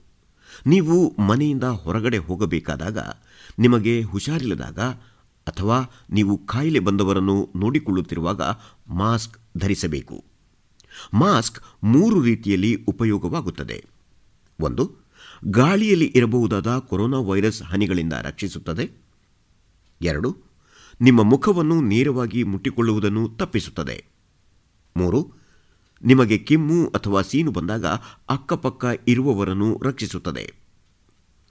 ನಿಮಗೆ ಕಾಯಿಲೆ ಇದ್ದರೆ ಅಥವಾ ರೋಗಿಯನ್ನು ನೋಡಿಕೊಳ್ಳುತ್ತಿದ್ದರೆ ನೀವು ಔಷಧ ಅಂಗಡಿಯಿಂದ ಮಾಸ್ಕ್ ಅನ್ನು ಖರೀದಿಸಬೇಕು. ಮಾಸ್ಕ್ ಅನ್ನು ಹೇಗೆ ಬಳಸುವುದು, ಸ್ವಚ್ಛಗೊಳಿಸುವುದು ಅಥವಾ ಹೊರಹಾಕುವುದು ಎಂದು ಔಷಧ ಅಂಗಡಿಯವರನ್ನು ಕೇಳಿ. ಬೇರೆಯವರೆಲ್ಲರೂ ಮನೆಯಲ್ಲಿ ಲಭ್ಯವಿರುವ ವಸ್ತುಗಳಿಂದ ನೀವೇ ಮಾಸ್ಕ್ ಮಾಡಬಹುದು. ಬೇಗನೆ ಮತ್ತು ಅತ್ಯಂತ ಸುಲಭ ಎಂದರೆ ಸ್ಕಾರ್ಫ್ ಅಥವಾ ಬಟ್ಟೆಯನ್ನು ನಿಮ್ಮ ಮುಖ ಮತ್ತು ತಲೆಯ ಸುತ್ತ ಕಟ್ಟಿಕೊಳ್ಳುವುದು. ನಿಮ್ಮ ಮೂಗು ಮತ್ತು ಬಾಯಿ ಮುಚ್ಚುವಂತೆ ಕಟ್ಟಿಕೊಳ್ಳುವುದನ್ನು ಖಾತರಿಪಡಿಸಿಕೊಳ್ಳಬೇಕು. ಕರವಸ್ತ್ರ ಮತ್ತು ರಬ್ಬರ್ ಬ್ಯಾಂಡ್ ಉಪಯೋಗಿಸಿ ಮಾಸ್ಕ್ ಮಾಡುವುದು ಹೇಗೆ ಎಂದು ಯೂಟ್ಯೂಬ್ನಲ್ಲಿ ನೋಡಿ ನೀವೇ ಮಾಡಬಹುದು. ಮಾಸ್ಕ್ ಧರಿಸುವುದು ಎಷ್ಟು ಮುಖ್ಯವೋ ಅಷ್ಟೇ ಮುಖ್ಯ ಸ್ವಚ್ಛವಾದ ಮಾಸ್ಕ್ ಧರಿಸುವುದು. ನಿಮ್ಮ ಮನೆಯಲ್ಲಿ ಮಾಡಿದ ಮಾಸ್ಕನ್ನು ದಿನವೂ ಸೋಪು ಮತ್ತು ನೀರಿನಿಂದ ತೊಳೆಯಬೇಕು. ಮತ್ತು ಇದನ್ನು ಪ್ರತ್ಯೇಕವಾಗಿ ಒಗೆದರೆ ಇನ್ನೂ ಒಳ್ಳೆಯದು. ಈ ಮಾಸ್ಕನ್ನು ಕನಿಷ್ಠ ಅರ್ಧ ದಿನ ಬಿಸಿಲಿನಲ್ಲಿ ಒಣಗಿಸಬೇಕು. ನೀವು ಮಾಸ್ಕ್ ಧರಿಸದೇ ಇದ್ದಾಗ ಕೆಲವೊಮ್ಮೆ ನಿಮಗೆ ಕೆಮ್ಮು ಬರಬಹುದು ಮತ್ತು ಹಾಗೆ ಕೆಮ್ಮಿದಾಗ ಕರವಸ್ತ್ರ ಅಥವಾ ನಿಮ್ಮ ಮೊಣಕೈ ಬಳಸಿ ಕೆಮ್ಮುವುದು ಉತ್ತಮ. ನಂತರ ನಿಮ್ಮ ಕೈಗಳನ್ನು ನೀರು ಮತ್ತು ಸಾಬೂನಿನಿಂದ ತೊಳೆಯಿರಿ. ಕೆಲವು ಸಲ ಮಾಸ್ಕ್ ಹಾಕಿಕೊಂಡಿಲ್ಲದೇ ಇದ್ದಾಗಲೂ ಕೆಮ್ಮು ಬರಬಹುದು. ಮತ್ತು ಹೀಗಾದಾಗ ಕರವಸ್ತ್ರ ಅಡ್ಡ ಹಿಡಿದುಕೊಳ್ಳಬೇಕು ಅಥವಾ ನಿಮ್ಮ ಮೊಣಕೈ ಕಡೆಗೆ ಬಾಗಿ ಕೆಮ್ಮಬೇಕು. ಮತ್ತು ಚಿಂತಿಸಬೇಡಿ, ನೀವು ಯಾವಾಗಲೂ ಹೀಗೆ ಮಾಡುತ್ತಿರಬೇಕಿಲ್ಲ. ಕಡೆಯಲ್ಲಿ ನೀವು ಸೇರಿದಂತೆ ಕೊರೋನಾ ವೈರಸ್ ವಿರುದ್ಧ ಹೋರಾಡುತ್ತಿರುವವರು ಎಲ್ಲರೂ ಈ ವೈರಸ್ ಅನ್ನು ಕಟ್ಟಿಹಾಕುತ್ತೇವೆ. ಈಗಿನ ಸಂದರ್ಭದಲ್ಲಿ ಈ ಹೆಚ್ಚಿನ ಮುನ್ನೆಚ್ಚರಿಕೆ ತೆಗೆದುಕೊಳ್ಳುವುದರಿಂದ ನಿಮ್ಮನ್ನು ಮತ್ತು ನಿಮ್ಮ ಕುಟುಂಬವನ್ನು ಸುರಕ್ಷಿತವಾಗಿ ಇಟ್ಟುಕೊಳ್ಳಬೇಕು. ಇದೀಗ ಕೊರೋನಾ ವ್ಯಾಧಿಯನ್ನ ತಡೆಗಟ್ಟಲು ವ್ಯಾಕ್ಸಿನ್ ಅಥವಾ ಲಸಿಕೆಯ ಅವಶ್ಯಕತೆ ಬಗ್ಗೆ ಅರಿವು ಮೂಡಿಸಲು ಒಂದು ಉಪನ್ಯಾಸ. ಈ ಉಪನ್ಯಾಸವನ್ನ ನೀಡುವವರು ಪುತ್ತೂರು ನೆಹರು ನಗರದ ವಿವೇಕಾನಂದ ಕಾಲೇಜಿನ ನಿವೃತ್ತ ಪ್ರಾಂಶುಪಾಲರಾದ ಡಾಕ್ಟರ್ ಶ್ರೀಧರ ಭಟ್ ಬಡಕಿಲ ಇವರು. ಕೊರೋನಾ ಮಹಾಮಾರಿಗೆ ಲಸಿಕೆ. ಮಾನವ ಇತಿಹಾಸ ನೋಡಿದರೆ ಹಲವಾರು ಸಾಂಕ್ರಾಮಿಕ ರೋಗಗಳು ಲಕ್ಷೋಪಲಕ್ಷ ಮಾನವ ಜೀವಗಳನ್ನು ಆಪೋಷಣ ತೆಗೆದುಕೊಂಡ ಉದಾಹರಣೆಗಳು ಇವೆ. ಈ ಉಪನ್ಯಾಸದ ಉದ್ದೇಶ ಯಾರನ್ನು ಬೆದರಿಸುವುದಕ್ಕಾಗಿ ಅಲ್ಲ. ಬದಲಾಗಿ ಇಂತಹ ರೋಗಗಳನ್ನು ಗೆಲ್ಲಬಹುದೆಂದು ಸಾದರಪಡಿಸಲು ಮಾತ್ರ. ಚರಿತ್ರೆಯಲ್ಲಿ ಸೇರಿ ಹೋದ ಕೆಲವು ಮುಖ್ಯ ಸಾಂಕ್ರಾಮಿಕ ರೋಗಗಳೆಂದರೆ ಪ್ಲೇಗ್, ಸಿಡುಬು, ಪೋಲಿಯೋ ಮತ್ತು ಕೊಲೆರಾ. ವಿಜ್ಞಾನಿಗಳು ಮತ್ತು ವೈದ್ಯರು ಈ ರೋಗಾಣುಗಳನ್ನು ಲಸಿಕೆಗಳ ಮೂಲಕ ನಿರ್ನಾಮ ಮಾಡಿರುತ್ತಾರೆ. ಪೋಲಿಯೋ ರೋಗಕ್ಕೆ ಇನ್ನೂ ಡ್ರಾಪ್ಸ್ ರೂಪದಲ್ಲಿ ಲಸಿಕೆ ಕೊಡಲಾಗುತ್ತದೆ. ಏಕೆಂದರೆ ನಮ್ಮ ನೆರೆ ರಾಷ್ಟ್ರದಲ್ಲಿ ಅದನ್ನು ಇನ್ನೂ ನಿರ್ಮೂಲನೆ ಮಾಡಿ ಆಗಲಿಲ್ಲ. ಅಲ್ಲಿಂದ ಅದು ನುಸುಳಬಾರದಲ್ಲ. ನೀವು ಈಗ ಸಿಡುಬು ಲಸಿಕೆ ಹಾಕಿಕೊಳ್ಳಬೇಕಿಲ್ಲ. ಆದರೆ ಕೊರೋನಾ ರೋಗಕ್ಕೆ ನಿರೋಧ ಶಕ್ತಿ ಬೆಳೆಸಿಕೊಳ್ಳಲು ಲಸಿಕೆ ಹಾಕಬೇಕಿದೆ. ವ್ಯಾಕ್ಸಿನ್ ಅಥವಾ ಲಸಿಕೆ ಅಂದರೆ ಒಂದು ನಿರ್ದಿಷ್ಟ ರೋಗದ ವಿರುದ್ಧ ರೋಗ ನಿರೋಧಕ ಶಕ್ತಿ ಬೆಳೆಸಲು ಸಹಾಯವಾಗುವ ಜೈವಿಕ ವ್ಯಾಕ್ಸಿನ್ನಲ್ಲಿ ರೋಗ ಭರಿಸುವ ಒಂದು ದುರ್ಬಲಗೊಳಿಸಿದ ಜೀವಾಣುವಿನ ಕಣವಿರುತ್ತದೆ. ಇದನ್ನು ಮಾನವನ ದೇಹದ ಒಳಕ್ಕೆ ಚುಚ್ಚುಮದ್ದು ಮೂಲಕ ಹಾಯಿಸಲಾಗುತ್ತದೆ. ಆಗ ದೇಹದೊಳಗೆ ಈ ದುರ್ಬಲ ರೋಗಾಣುವಿನ ವಿರುದ್ಧ ಹೋರಾಡಲು ಒಂದು ದೊಡ್ಡದಾದ ಆಂಟಿಬಾಡಿಗಳ ಸೈನ್ಯವೇ ಕಾರ್ಯೋನ್ಮುಖವಾಗುತ್ತದೆ ಮತ್ತು ಒಳಹೊಕ್ಕ ರೋಗಾಣುವನ್ನು ಸಾಯಿಸಿಬಿಡುತ್ತವೆ. ನೆನಪಿಡಿ, ಬೇರೆ ಯಾವ ಹಾನಿಯನ್ನೂ ಇದು ಮಾಡುವುದಿಲ್ಲ. ಈ ಒಂದು ಹುಸಿ ಯುದ್ಧ ನಡೆಯುತ್ತಿರುವ ಸಮಯದಲ್ಲಿ ವ್ಯಾಕ್ಸಿನ್ ತೆಗೆದುಕೊಂಡ ವ್ಯಕ್ತಿಗೆ ಸಣ್ಣ ಮಟ್ಟಿಗೆ ಜ್ವರ, ಮೈಕೈ ನೋವು ಕಾಣಿಸಲೂಬಹುದು. ಇನ್ನೊಂದು ವಿಚಾರ, ಯಾವುದೇ ಒಂದು ವ್ಯಾಕ್ಸಿನ್ ಒಂದು ನಿರ್ದಿಷ್ಟ ರೋಗದ ವಿರುದ್ಧ ಮಾತ್ರ ಹೋರಾಡುವುದು. ಅಲ್ಲಿ ನಿಖರತೆ ಇದೆ. ಯಾರಾದರೂ ಒಬ್ಬರು ತಜ್ಞ ವೈದ್ಯರು ಈ ವಿಚಾರದಲ್ಲಿ ಸ್ವಲ್ಪ ಗೇಲಿ ಮಾಡಿದರೆ ತಬ್ಬಿಬ್ಬಾಗಬೇಡಿ. ಪ್ಲೇಗಿಗೆ ನೀಡಿದ ವ್ಯಾಕ್ಸಿನ್ ಆ ರೋಗಕ್ಕೆ ಮಾತ್ರ. ಅದು ಕೊರೋನಾಕ್ಕೆ ಆಗುವುದಿಲ್ಲ. ಹಾಗಾದರೆ ನೂರು ರೋಗಕ್ಕೆ ನೂರು ವ್ಯಾಕ್ಸಿನ್ ಬೇಕೇ? ಬೇಡ. ಯಾವುದು ಪ್ರಾಣಾಂತಿಕವಾಗಿದೆಯೋ ಅದಕ್ಕೆ ಮಾತ್ರ ಸಾಕು. ಸಾಮಾನ್ಯ ಶೀತ ನೆಗಡಿಗೆ ವ್ಯಾಕ್ಸಿನ್ ಬೇಡ. ಒಟ್ಟು ಸಮಾಜದಲ್ಲಿ ರೋಗ ನಿಯಂತ್ರಣ ತಪ್ಪಿ ಈಗಿನ ಕೊರೋನಾದಂತೆ ಹರಡುತ್ತಿದ್ದರೆ ಮಾಸ್ಕ್ ಧರಿಸುವುದು, ಅಂತರ ಕಾಪಾಡುವುದು, ಕೈ ತೊಳೆದುಕೊಳ್ಳುವುದು ಇತ್ಯಾದಿ ಮಾಡಿರಿ. ಆದರೆ ವ್ಯಾಕ್ಸಿನ್ ಕೂಡ ಪಡೆಯಿರಿ. ಸಮಾಜದಲ್ಲಿ ಸುಮಾರು ಎಂಬತ್ತೈದು ಶೇಕಡ ಜನರಿಗೆ ವ್ಯಾಕ್ಸಿನ್ ಕೊಟ್ಟಾದರೆ ಅಥವಾ ಅವರು ವ್ಯಾಕ್ಸಿನ್ ತೆಗೆದುಕೊಂಡಾಗಿದ್ದರೆ ರೋಗಾಣುಗಳಿಗೆ ಸೋಲದೆ ಉಪಾಯವಿಲ್ಲ. ಈ ರೋಗಾಣುಗಳು ಮಾನವ ದೇಹದಲ್ಲಿ ಅಡಗಿ ಕುಳಿತುಕೊಳ್ಳಲು ಇಷ್ಟಪಡುತ್ತವೆ. ಅಲ್ಲಿಂದಲೇ ಕಾರ್ಯಾಚರಣೆ ಮಾಡಿ ರೋಗಿಯನ್ನು ಕೊಲ್ಲಲೂಬಹುದು. ಒಂದು ವೇಳೆ ರೋಗಿ ಇವುಗಳ ವಿರುದ್ಧ ಸೆಣಸಿ ಬದುಕಲೂಬಹುದು. ಎಂಬತ್ತೈದು ಪರ್ಸೆಂಟ್ ಜನರ ಒಳಗೆ ರೋಗಾಣುವನ್ನು ಸದೆಬಡಿಯುವ ಆಂಟಿಬಾಡಿ ಸೈನಿಕರು ಇದ್ದರೆ, ಅಂದರೆ ಲಸಿಕೆ ಈಗಾಗಲೇ ಹಾಕಿಕೊಂಡವರಿದ್ದರೆ ರೋಗಾಣುಗಳು ಸೋಲುತ್ತವೆ. ರೋಗಾಣು ಹೊರಗೆ ಎಲ್ಲಿ ಹೋದರೂ ಮಾನವರ ಒಳಗೆ ಲಸಿಕೆ ತಯಾರು ಮಾಡಿದ ಸೈನ್ಯ ಕಾರ್ಯಾಚರಣೆಯಿಂದ ರೋಗಾಣುಗಳಿಗೆ ಉಳಿಗಾಲವಿರುವುದಿಲ್ಲ ಮುಂದೆ ಒಂದು ದಿನ ರೋಗಾಣುಗಳ ಸಂಸಾರ ನಿರ್ನಾಮವಾಗುತ್ತದೆ. ಈ ಪ್ರಕ್ರಿಯೆಗೆ ಇಂಗ್ಲಿಷ್ ಭಾಷೆಯಲ್ಲಿ ಅಥವಾ ವೈದ್ಯಕೀಯ ಭಾಷೆಯಲ್ಲಿ ಹರ್ಡ್ ಇಮ್ಯುನಿಟಿ ಅನ್ನುತ್ತಾರೆ. ಚರಿತ್ರೆಯಲ್ಲಿ ಸಿಡುಬು, ಪೋಲಿಯೋ ಅಥವಾ ಪ್ಲೇಗನ್ನು ಇದೇ ರೀತಿಯಲ್ಲಿ ಹೊಡೆದು ಓಡಿಸಲಾಗಿದೆ ವ್ಯಾಕ್ಸಿನ್ ಹಾಕಿದ ಮೇಲೂ ಕೊರೋನಾ ಬಾರಲೇಬಾರದು ಎಂದೇನಿಲ್ಲ. ಏಕೆಂದರೆ ಊರೆಲ್ಲ ಅದು ಇದೆ ಅಲ್ಲ. ಆದರೆ ಒಂದು ವೇಳೆ ಪಾಯಿಂಟ್ ಫೈವ್ ಶೇಕಡದಷ್ಟು. ಅದು ಗಂಟಲೊಳಗೆ ಪ್ರವೇಶಿಸಿದರೆ ಅದರ ಪ್ರತಾಪ ಹೆಚ್ಚು ಏನೂ ಆಗಲಾರದು.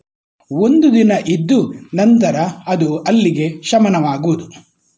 ಈಗ ಇನ್ನೊಂದು ವಿಚಾರ. ಕೆಲವು ಜನರು ವ್ಯಾಕ್ಸಿನ್ ಹಾಕಿಕೊಳ್ಳಲು ವಿವಿಧ ರೀತಿಯ ಕಾರಣ ನೀಡಿ ಒಪ್ಪುವುದಿಲ್ಲ.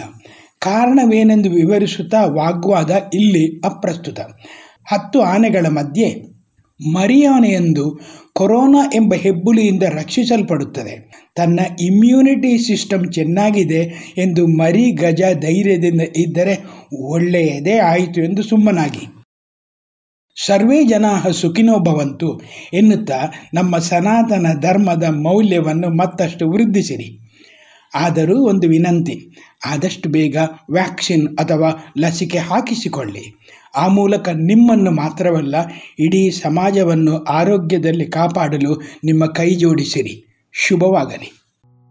ಇದುವರೆಗೆ ಕೊರೋನಾ ಲಸಿಕೆಯ ಅವಶ್ಯಕತೆ ಬಗ್ಗೆ ಡಾಕ್ಟರ್ ಶ್ರೀಧರ್ ಭಟ್ ಬಡಕಿಲ ಅವರಿಂದ ಉಪನ್ಯಾಸವನ್ನ ಕೇಳಿದಿರಿ.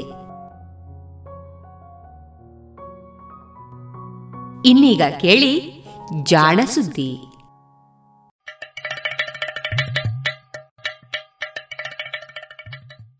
ಕೇಳು ಕೇಳು ಜಾಣ ಜಾಣ ಸುದಿಯ ಕೇಳು ಕೇಳು ಕೇಳು ಜಾಣ.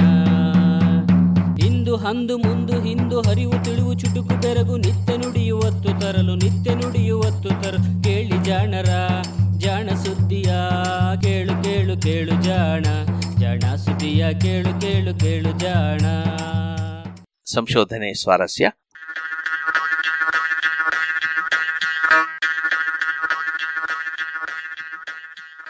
ಪುರಾತನ ಪತ್ರ ಓದುವ ನವೀನ ತಂತ್ರಗಳು.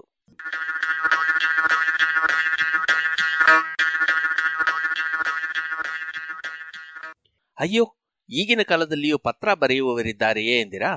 ನಿಜ, ಇಮೇಲ್, ವಾಟ್ಸಾಪ್ ಸಂದೇಶಗಳ ಈ ಕಾಲದಲ್ಲಿ ಯಾರೂ ಪತ್ರ ಬರೆಯುವುದಿಲ್ಲ. ಟಿಕ್ ಟಾಕ್ ಬಂದ ಮೇಲಂತೂ ವಾಟ್ಸಪ್ ಕೂಡ ಕಡಿಮೆ ಆಗಿಬಿಟ್ಟಿತ್ತು ಎನ್ನಬಹುದು. ಈಗೇನಿದ್ದರೂ ವಿಡಿಯೋ ಸಂದೇಶಗಳ ಕಾಲ. ಆದರೆ, ಒಂದು ಕಾಲ ಇತ್ತು. ಕಾಗದದ ಲಕೋಟೆಯೊಳಗೆ ಭದ್ರವಾಗಿ ಮುಚ್ಚಿಟ್ಟ ಪತ್ರಗಳ ಕಾಲ ಅದು. ಶಾಲೆಯಲ್ಲಿ ಗೆಳೆಯರು ಆ ಲಕೋಟೆಯೊಳಗೆ ಏನಿದೆ ಎನ್ನುವ ಗುಟ್ಟನ್ನು ಒಡೆಯುವುದಕ್ಕೆ ಶತ ಪ್ರಯತ್ನಗಳನ್ನು ಮಾಡುತ್ತಿದ್ದುದುಂಟು. ಲಕೋಟೆಯ ಮೂತಿಗೆ ತೆಳುವಾಗಿ ನೀರು ಹಚ್ಚಿ, ಗೋಂದು ಬಿಡಿಸಿ, ಪತ್ರ ಓದಿ, ಮತ್ತೆ ಜಾಣತನದಿಂದ ಹಾಗೆಯೇ ಅಂಟಿಸಿ ಇಟ್ಟು ಬಿಡುತ್ತಿದ್ದುದು ಉಂಟು. ಸೇನೆಯಲ್ಲಿಯೂ ಹೀಗೆಯೇ ಸೈನಿಕರಿಗೆ ಬಂದ ಪತ್ರಗಳನ್ನು ಓದಿ ಅವರಿಗೆ ತಲುಪಿಸುವ ಪರಿಪಾಠ ಇತ್ತು. ಯುದ್ಧ ಕಾಲದಲ್ಲಿ ಶತ್ರುಗಳಿಗೆ ಸೇನೆಯ ರಹಸ್ಯಗಳನ್ನು ಯಾರಾದರೂ ಬಿಟ್ಟುಕೊಟ್ಟು ಬಿಟ್ಟರೆ ಎನ್ನುವ ಅನುಮಾನದಿಂದ ಹೀಗೆ ಮಾಡುತ್ತಿದ್ದುದುಂಟು. ಈಗ ಬಿಡಿ ಇಮೇಲ್ ಹ್ಯಾಕಿಂಗ್ ಕಾಲ.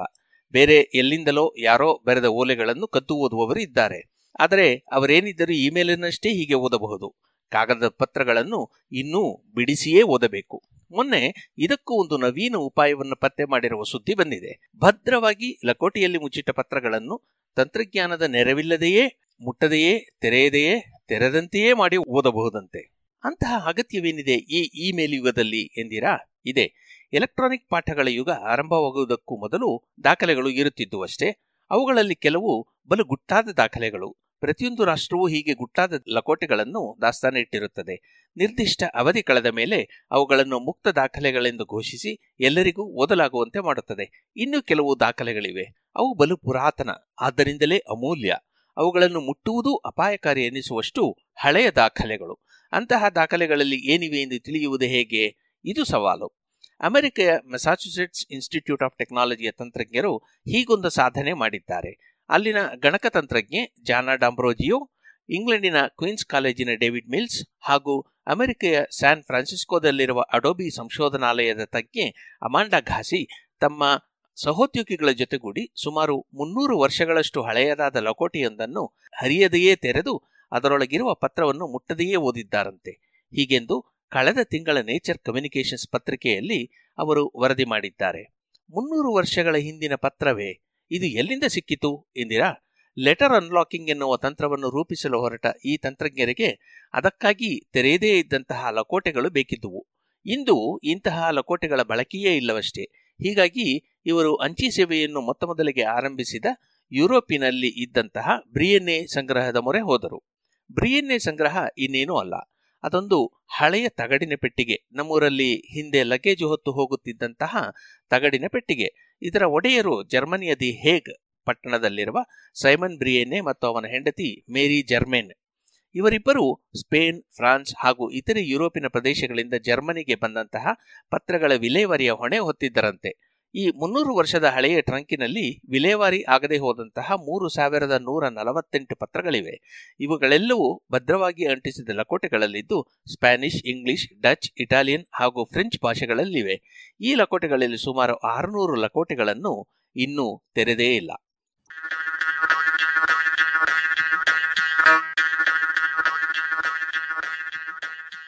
ಹೀಗಾಗಿ ಈ ತೆರೆಯದ ಪತ್ರಗಳನ್ನು ತಮ್ಮ ತಂತ್ರಜ್ಞಾನವನ್ನು ಬಳಸಿ ಓದಲು ಸಾಧ್ಯವೇ ಎಂದು ಇವರು ಪರೀಕ್ಷಿಸಿದ್ದಾರೆ. ಇದಕ್ಕಾಗಿ ಇವರು ತ್ರೀ ಡಿ ಅಂದರೆ ಮೂರು ಆಯಾಮದ ಸ್ಕ್ಯಾನಿಂಗ್ ತಂತ್ರ ಆರ್ಟಿಫಿಷಿಯಲ್ ಇಂಟೆಲಿಜೆನ್ಸ್ ತಂತ್ರಜ್ಞಾನ, ಫೋಟೋಗಳನ್ನು ತಿದ್ದುವ ತಂತ್ರಜ್ಞಾನ ಮೊದಲಾದವನ್ನು ಒಗ್ಗೂಡಿಸಿದ್ದಾರೆ. ಉದಾಹರಣೆಗೆ, ಸಾವಿರದ ಆರುನೂರ ತೊಂಬತ್ತೇಳನೇ ಇಸವಿ ಜುಲೈ ಮೂವತ್ತೊಂದರಂದು ಬರೆದಂತಹ ಒಂದು ಪತ್ರದ ಮೇಲ್ಭಾಗದಲ್ಲಿ ಅದು ತಲುಪಬೇಕಾಗಿದ್ದ ವಿಳಾಸಿಯ ಹೆಸರಷ್ಟೇ ಇದ್ದರೂ ಅದನ್ನು ತೆರೆಯದೆಯೇ ಪೀರಿ ಲೇಪರ್ಸೆ ಎನ್ನುವಾತ ದಿ ಹೇಗ್ನಲ್ಲಿ ಇದ್ದ ತನ್ನ ಸಂಬಂಧಿಯೊಬ್ಬನಿಗೆ ಡೇನಿಯಲ್ ಲೇಪರ್ಸ್ ಎಂಬಾತನ ಮರಣ ಪತ್ರದ ಪ್ರತಿಯೊಂದನ್ನು ಪಡೆದು ಕಳಿಸುವಂತೆ ಬರೆದಿದೆ ಎಂದು ಓದಿದ್ದಾರೆ. ಅಚ್ಚರಿಯಾಯಿತೆ, ಇದಕ್ಕಿಂತಲೂ ಇವರು ಬಳಸಿರುವ ತಂತ್ರಜ್ಞಾನಗಳು ಇನ್ನೂ ಅಚ್ಚರಿಗೊಳಿಸುವಂಥವು. ಹೀಗೆ ಕದ್ದು ಓದುವುದಕ್ಕಿಂತ ಇವರು ಮೊದಲಿಗೆ ಆ ಲಕೋಟೆಯ ತ್ರೀ ಡಿ ಆಯಾಮದ ಚಿತ್ರವನ್ನು ತೆಗೆದಿದ್ದಾರೆ. ಈ ಚಿತ್ರಗಳನ್ನು ಕಂಪ್ಯೂಟರ್ನ ನೆರವಿನಿಂದ ಅಡ್ಡ ಕೊಯ್ದು ನೋಡಿದ್ದಾರೆ. ಈ ಅಡ್ಡಕೊಯ್ತ ಒಳಗಿರುವ ಕಾಗದ ಅಥವಾ ವಸ್ತುವಿನ ಪದರಗಳನ್ನು ತೋರಿಸುತ್ತದೆ. ಆ ಪದರಗಳನ್ನು ಗಮನಿಸಿದರೆ ಕಾಗದವನ್ನು ಹೇಗೆ ಮಡಿಚಿರಬಹುದು ಎನ್ನುವ ಒಂದು ಅಂದಾಜು ಸಿಗುತ್ತದೆ. ಇದರೊಟ್ಟಿಗೆ ಈ ಸ್ಕ್ಯಾನಿಂಗಿನಲ್ಲಿ ಕಾಗದದ ದಪ್ಪದ ಅಂದಾಜು ಮಾಡಿ, ಅದನ್ನು ಸ್ಕ್ಯಾನಿಂಗ್ನಲ್ಲಿ ವಿವಿಧ ಭಾಗಗಳಲ್ಲಿ ಕಾಣುವ ದಪ್ಪಗಳಿಂದ ಕಳೆಯುತ್ತಾರೆ. ಇದನ್ನು ಒಂದು ತಂತ್ರಾಂಶವೇ ಮಾಡುತ್ತದೆ. ಹೀಗೆ ಮಾಡಿದಾಗ ಕಾಗದದ ಮೇಲೆ ಅಂಟಿರಬಹುದಾದ ಶಾಯಿ, ಗೋಂದು ಮೊದಲಾದ ವಸ್ತುಗಳು ಕಾಗದದ ಮೇಲ್ಭಾಗದಲ್ಲಿ ಎಲ್ಲೆಲ್ಲಿವೆ ಎನ್ನುವುದು ಕೂಡ ತಿಳಿಯುತ್ತದೆ. ಇಷ್ಟಾದ ಮೇಲೆ ಇನ್ನೊಂದು ಹೆಜ್ಜೆ ಇಡಬೇಕು. ಲಕೋಟೆಯಲ್ಲಿ ಕಾಗದವನ್ನು ಇಡುವವರು ಹಾಗೆಯೇ ಅದನ್ನು ತುರುಕುವುದಿಲ್ಲವಷ್ಟೇ. ಕೆಲವರು ಅದನ್ನು ಅಡ್ಡಡ್ಡಲಾಗಿ, ಇನ್ನು ಕೆಲವರು ಉದ್ದುದ್ದವಾಗಿ, ಮತ್ತು ಕೆಲವರು ಮೊದಲು ಅಡ್ಡಡ್ಡವಾಗಿ ಮಡಿಚಿ, ಅನಂತರ ಉದ್ದುದ್ದವಾಗಿಯೋ ಅಥವಾ ಇನ್ನೊಮ್ಮೆ ಉದ್ದುದ್ದವಾಗಿಯೋ, ಅಡ್ಡಡ್ಡವಾಗಿಯೋ ನಾಲ್ಕು ಮಡಿಕೆ ಮಾಡಬಹುದು. ಎರಡು, ಮೂರು ಕಾಗದಗಳನ್ನು ಹೀಗೆ ಒಟ್ಟಾಗಿ ಮಡಿಚಿ ಇಟ್ಟಿರಬಹುದು. ಇನ್ನು ಕೆಲವರು ಮಡಿಚಿದ ಕಾಗದದ ತುದಿಯನ್ನು ತೆರೆದ ಎರಡು ಪದರದೊಳಗೆ ತೂರಿಸಿ ಭದ್ರಪಡಿಸಿರಬಹುದು. ಈ ಎಲ್ಲ ಆಕಾರಗಳನ್ನು ಗಣಿತ ಸೂತ್ರಗಳಿಂದ ವಿವರಿಸಬಹುದು. ಉದಾಹರಣೆಗೆ, ಚಚ್ಚೌಕ ಅಥವಾ ಆಯತಾಕಾರದ ಮಡಿಕೆಯಲ್ಲಿ ನಾಲ್ಕು ಬದಿಗಳಿರುತ್ತವೆ. ಕಾಗದವನ್ನು ಸುರುಳಿಸುತ್ತಿದ್ದರೆ ಕೇವಲ ಮೂರು ಬದಿಗಳಿರುತ್ತವೆ. ತ್ರಿಕೋನದಲ್ಲಿಯೂ ಮೂರು ಬದಿಗಳು. ಬೇರೆ ಆಕಾರದಲ್ಲಿ ಇವೆಲ್ಲವೂ ವ್ಯತ್ಯಾಸವಾಗುತ್ತವೆ. ಹೀಗೆ ತ್ರಿಡಿ ಚಿತ್ರವನ್ನು ಗಣಿತ ಸೂತ್ರಕ್ಕೆ ಅಳವಡಿಸಿ ಒಳಗಿರುವ ಕಾಗದವನ್ನು ಹೇಗೆ ಮಡಚಲಾಗಿದೆ ಎಂದು ತಿಳಿಯಬಹುದು. ಇದನ್ನು ಬಳಸಿಕೊಂಡು ಪ್ರತಿಯೊಂದು ಪದರವನ್ನು ಸಪಾಟಾಗಿಸಿ ಆಯಾ ಸ್ಥಾನದಲ್ಲಿ ಇರುವಂತೆ ಮಾಡಬಹುದು. ಹಾಗೆ ಮಾಡಿದಾಗ ಮಡಿಚಿದ ಕಾಗದವನ್ನು ಬಿಡಿಸಿದಂತೆಯೇ ಸರಿ.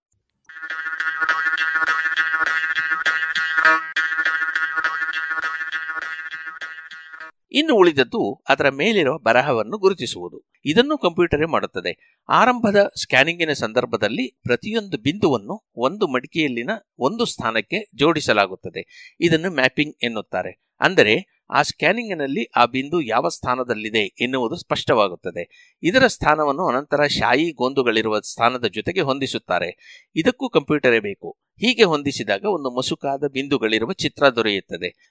ಈ ಚಿತ್ರದಲ್ಲಿ ಪ್ರತಿಯೊಂದು ಬಿಂದುವು ಅದರ ಆಸುಪಾಸಿನಲ್ಲಿರುವ ಬಿಂದುಗಳ ಜೊತೆಯಲ್ಲಿಯೇ ಯಾವಾಗಲೂ ಇರಬೇಕು. ಹೀಗೆ ಜೊತೆ ಜೊತೆಯಾಗಿ ಅಂಟಿಕೊಂಡಂತೆ ಇರುವ ಬಿಂದುಗಳನ್ನು ಗುರುತಿಸಲು ಆದೇಶ ನೀಡಿದರೆ ಸಾಕು. ಬಿಡಿಸಿಟ್ಟ ಕಾಗದದ ಮೇಲೆ ಬರಹ ಕಾಣಿಸುತ್ತದೆ. ಇದು ಅಸ್ಪಷ್ಟವಾಗಿರುವುದರಿಂದ ಅದನ್ನು ಅಡೋಬಿಯ ಫೋಟೋ ತಿದ್ದುವಂತಹ ತಂತ್ರಾಂಶಗಳನ್ನು ಬಳಸಿ ಸ್ಪಷ್ಟಗೊಳಿಸಬಹುದು. ಹೀಗೆ ಸ್ಪಷ್ಟಗೊಳಿಸಿದ ಚಿತ್ರವನ್ನು ಹಿಗ್ಗಿಸಿದರೆ ಸಾಕು, ಪತ್ರವನ್ನು ಓದುವುದು ಸಾಧ್ಯ. ಇಷ್ಟೇ ಇವರು ಮಾಡಿದ್ದು. ಹೀಗೆ ನಾಲ್ಕು ನೂರು ವರ್ಷಗಳ ಹಿಂದೆ ಭದ್ರವಾಗಿ ಲಕೋಟೆಯೊಳಗಿಟ್ಟ ಪತ್ರವನ್ನು ಮುಟ್ಟದೆಯೇ ಓದುವುದು ಸಾಧ್ಯ ಎಂದು ನಿರೂಪಿಸಿದ್ದಾರೆ. ಅದು ಸರಿ, ಆದರೆ ಇದು ಯಾರ ಪತ್ರವನ್ನು ಓದಲು ಬೇಕಾಗುತ್ತದೆ? ಅಲ್ಲವೇ, ಬೇಕಾಗಬಹುದು. ಇಂಗ್ಲೆಂಡಿನಲ್ಲಿ ಹೀಗೆ ಹದಿನೇಳನೆಯ ಶತಮಾನದಿಂದ ಹತ್ತೊಂಬತ್ತನೆಯ ಶತಮಾನದವರೆಗೆ ಸೆರೆ ಹಿಡಿದ ವೈರಿ ಸೈನಿಕರಿಂದ ವಶಪಡಿಸಿಕೊಂಡಂತಹ ಒಂದು ಲಕ್ಷದ ಅರವತ್ತು ಸಾವಿರಕ್ಕೂ ಹೆಚ್ಚು ಪತ್ರಗಳಿವೆ. ಅವುಗಳನ್ನು ಯಾರೂ ಓದಿಲ್ಲ. ಯಾಕೆ? ತೆರೆದೂ ಇಲ್ಲ. ಆ ಪತ್ರಗಳನ್ನು ಓದಿ ಅಂದಿನ ಚರಿತ್ರೆಯನ್ನು ತಿಳಿಯಲು ಈ ತಂತ್ರ ಅವಕಾಶ ಒದಗಿಸುತ್ತದೆ ಎನ್ನುತ್ತಾರೆ ಡಾಂಬ್ರೋಗಿಯೋ, ಘಾಸಿ ಮತ್ತು ಡೇವಿಡ್ ಬಿಲ್ಸ್ ನಮ್ಮ ದೇಶದಲ್ಲಿಯೂ ಕೂಡ ಮುಟ್ಟಿದರೆ ಮುರಿದು ಹೋಗುವಂತಹ ಲಕ್ಷಾಂತರ ತಾಳೆಪತ್ರಗಳಿವೆ. ಅವುಗಳನ್ನು ಕೂಡ ಇದೇ ರೀತಿಯಲ್ಲಿ ಓದಬಹುದೇನೋ ಏನಂತೀರಿ?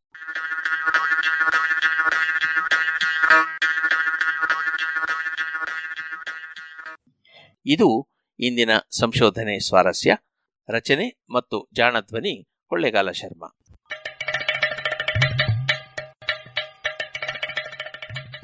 ಜಾಣ ಸುದ್ದಿಯ ಬಗ್ಗೆ ಸಲಹೆ ಸಂದೇಹಗಳು ಇದ್ದಲ್ಲಿ ನೇರವಾಗಿ ಒಂಬತ್ತು ಎಂಟು ಎಂಟು ಆರು ಆರು ನಾಲ್ಕು ಸೊನ್ನೆ ಮೂರು ಎರಡು ಎಂಟು ಈ ನಂಬರಿಗೆ ವಾಟ್ಸಪ್ ಮಾಡಿ ಇಲ್ಲವೇ ಕರೆ ಮಾಡಿ.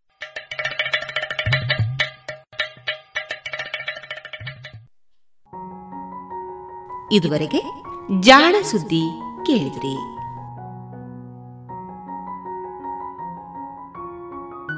ಇನ್ನೀಗ ಮಧುರ ಗಾನ ಪ್ರಸಾರವಾಗಲಿದೆ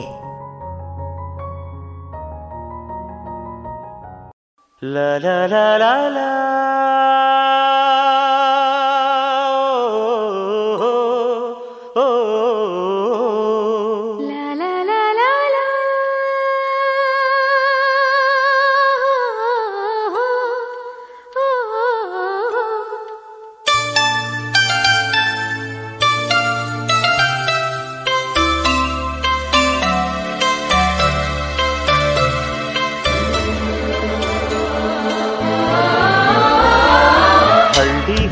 ಹಾಡು ತಂದ ನಾನ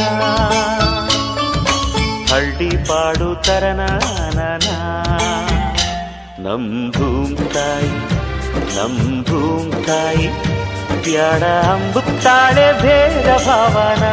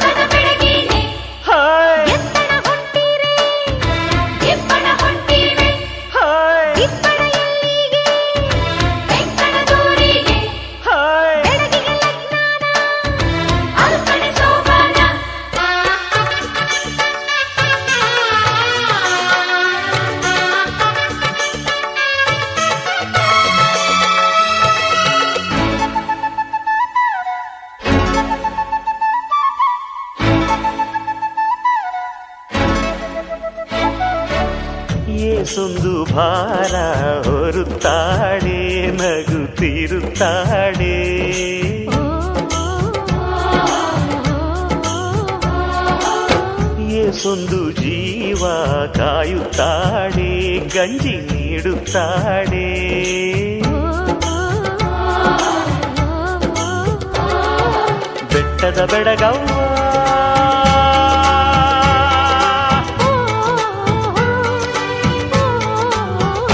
ಜುಟ್ಟಿಗೆ ಬಣ್ಣದ ಬಿಲ್ಲವ್ವ.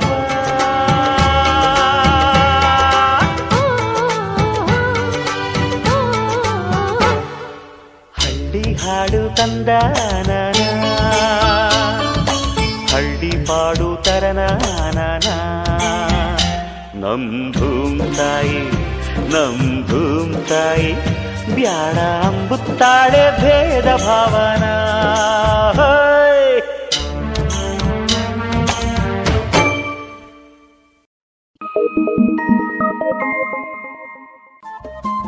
ರೇಡಿಯೋ ಪಾಂಚಜನ್ಯ ತೊಂಬತ್ತು ಬಿಂದು ಎಂಟು ಎಫ್ಎಂ ಸಮುದಾಯ ಬಾನುಲಿ ಕೇಂದ್ರ ಪುತ್ತೂರು. ಇದು ಜೀವ ಜೀವದ ಸ್ವರ ಸಂಚಾರ.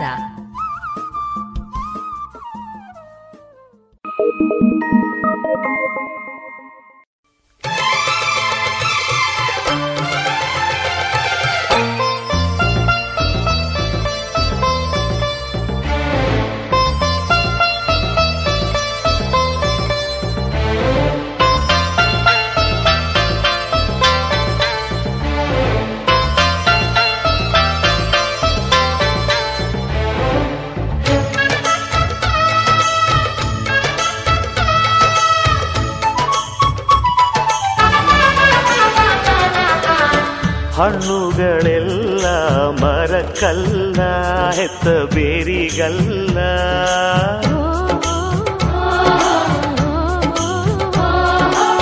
ಹೂಗಳೆಲ್ಲ ಗಿಡಕ್ಕಲ್ಲ ಹೆತ್ತ ಬಳ್ಳಿಗಲ್ಲ.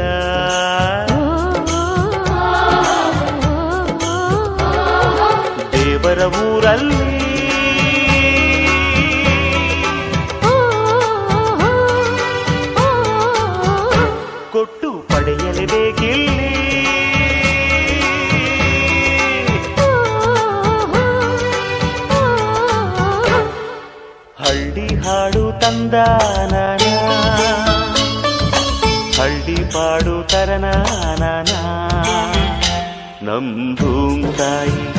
ನಮ್ ಭೂಮ್ ತಾಯಿ ಬ್ಯಾಡ ಅಂಬುತ್ತಾಳೆ ಭೇದ ಭಾವನ ಹಳ್ಳಿ ಹಾಡು ತಂದ ಹಳ್ಳಿ ಪಾಡು ತರನಾನ ನಮ್ ಭೂಮ್ ತಾಯಿ ನಮ್ ಭೂಮ್ ತಾಯಿ ಬ್ಯಾಡ ಅಂಬುತ್ತಾಳೆ ಭೇದ ಭಾವನ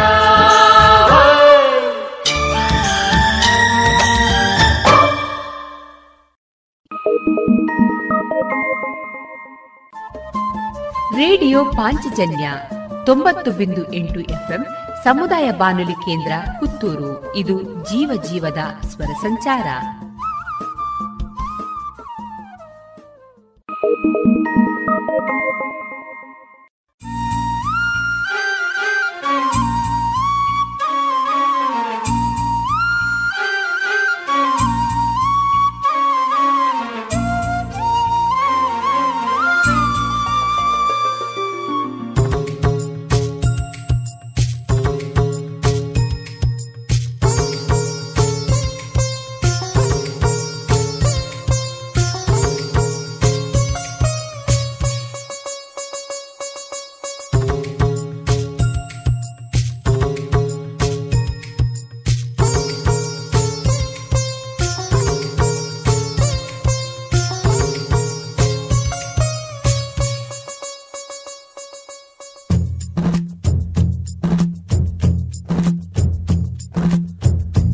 ಶೃಂಗಾರದ ಕಾವ್ಯವೋ?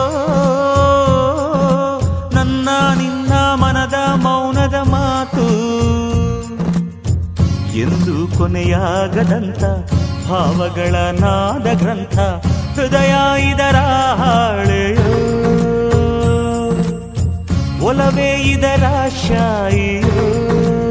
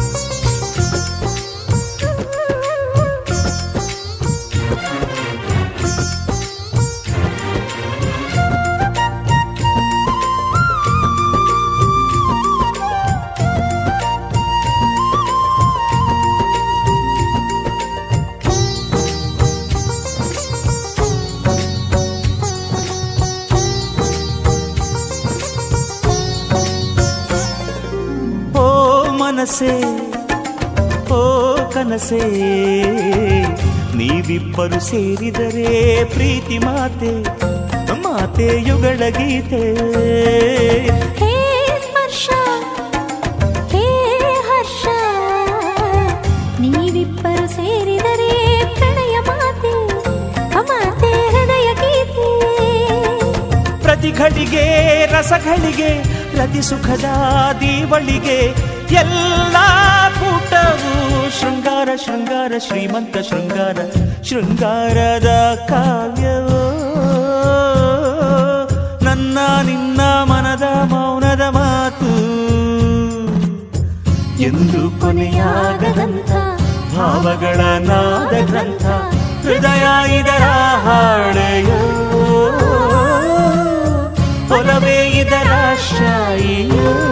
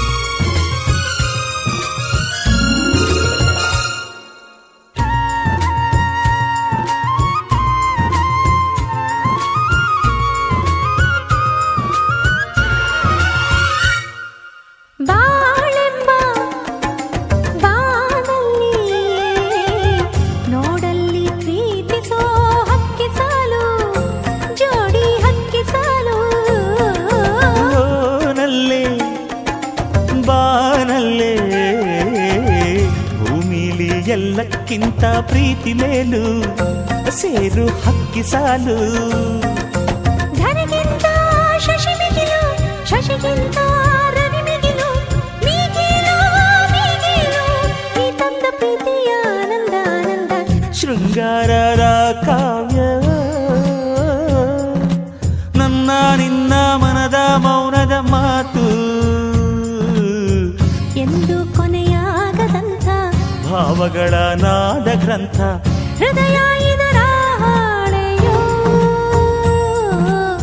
ಒಲವೇ ಇದರ ಶಾಯಿಯೋ.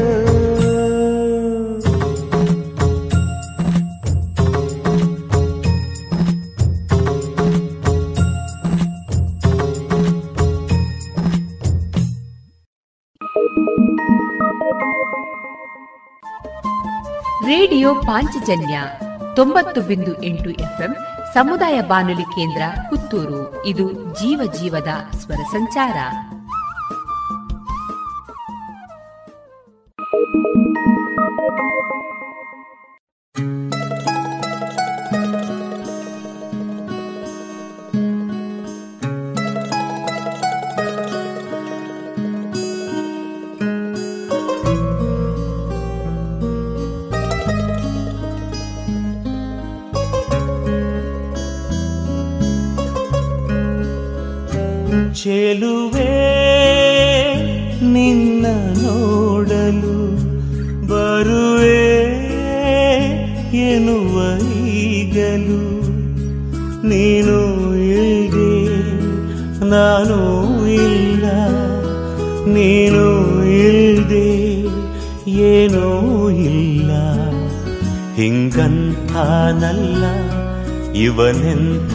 ಇವನೆಂಥಾನಲ್ಲ ಪ್ರೀತಿ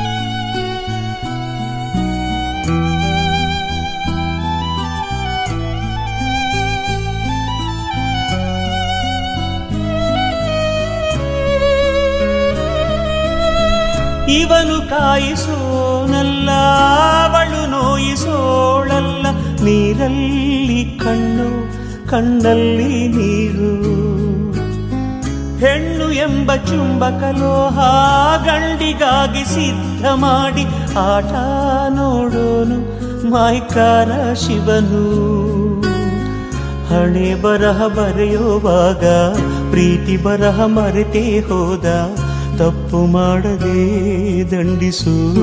ಜಾತಕಿ ಒಲವಿ ಒಲವಿ, ಸರಿಯೇ ಒಲವಿ, ನಗಿಸೋ ನೆಪದಿ, ಬದುಕಿ ಸುಡುವಿ. ಚೆಲುವೆ, ನಿನ್ನ ನೋಡಲು ಬರುವೆ ಎನ್ನುವ ಈಗಲು ನೀನು ಇಲ್ದೆ, ನಾನು ಇಲ್ಲ.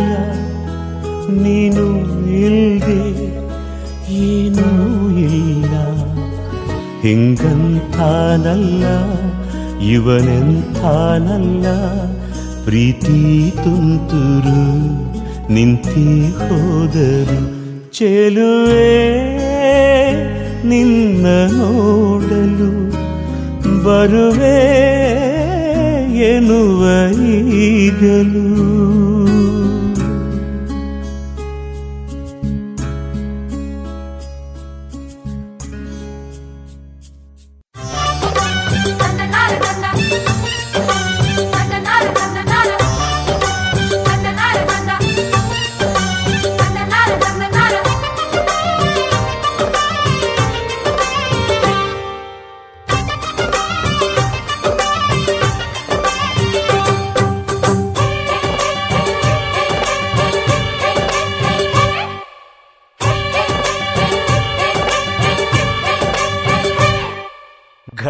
ಘಳಿಗೆ ಘಳಿ ಘಳಿ ಘಳಿಗೆ ನಾನರೆ ಘಳಿಗೆ.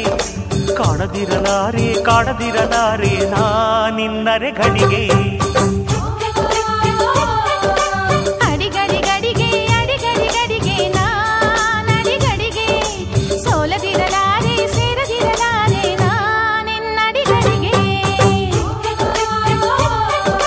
ಘಡಿ ಘಳಿ ಘಳಿ ಘಳಿಗೆ.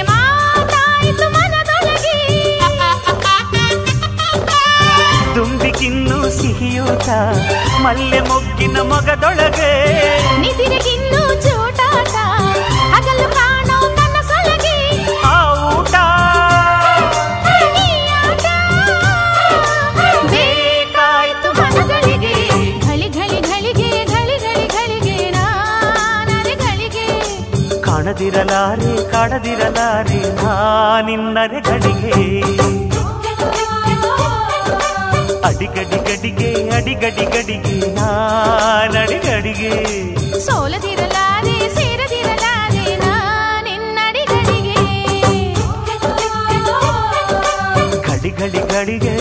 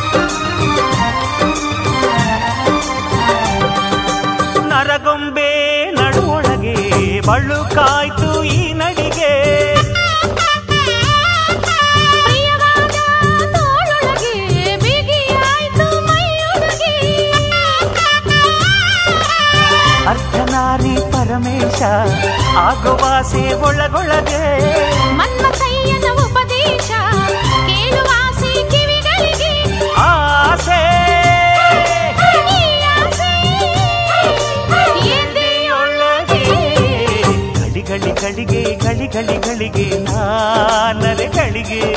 ಸುಮ್ಮನಿರಲಾರೆ ಕೂಡದಿರಲಾರೆ ನಾನೆನ್ನರೆ ಗಳಿಗೆ. ಅಡಿಗಳಿಗಳಿಗೆ ಅಡಿಗಳಿಗಳಿಗೆ ನಾನರೆ ಗಳಿಗೆ. ಸೊಲದಿರಲಾರೆ ಸೇರದಿರಲಾರೆ ನಾನಿನ್ನಡಿಗಳಿಗೆ ಘಳಿ ಘಳಿ ಘಳಿಗೆ. ಘಳಿ ಘಡಿ ಘಳಿಗೆ. ರಾಮಣ್ಣ ನಿಂಗೆ ಕೋಸಂಬರ್ರಿ ಶಾಮಣ್ಣ, ನಿಂಗೆ ಬೆಣ್ಣೆ ಮುದ್ದೆ. ಗಣಪಣ್ಣ, ನಿಂಗೆ ಬೆಲ್ಲದ ಕಡುಬು. ಬಸವಣ್ಣ, ನಿಂಗೆ ಬಾಳೆಲೆ ಹಣ್ಣು. ಭಗವಂತ ಭಗವಂತ. ಭಗವಂತ ಇಲ್ಲದ ಲೋಕವಿಲ್ಲ. ಬಲವಂತ ಇಲ್ಲದ ಕುಸ್ತಿ ಇಲ್ಲ. ಹನುಮಂತ ಮುಟ್ಟದ ನೀರೇ ಇಲ್ಲ. ಗುಣವಂತ ಹುಟ್ಟದ ಬೂರೇ ಇಲ್ಲ. ರಾಮಣ್ಣ, ನಿಂಗೆ ಕೋಸಂಬರ್ರಿ ಶಾಮಣ್ಣ, ನಿಂಗೆ ಬೆಣ್ಣೆ ಮುದ್ದೆ. ಗಣಪಣ್ಣ, ನಿಂಗೆ ಬೆಲ್ಲದ ಕಡುಗು ಬಸವಣ್ಣ, ನಿಂಗೆ ಬಾಳೆಲೆ ಹಣ್ಣು.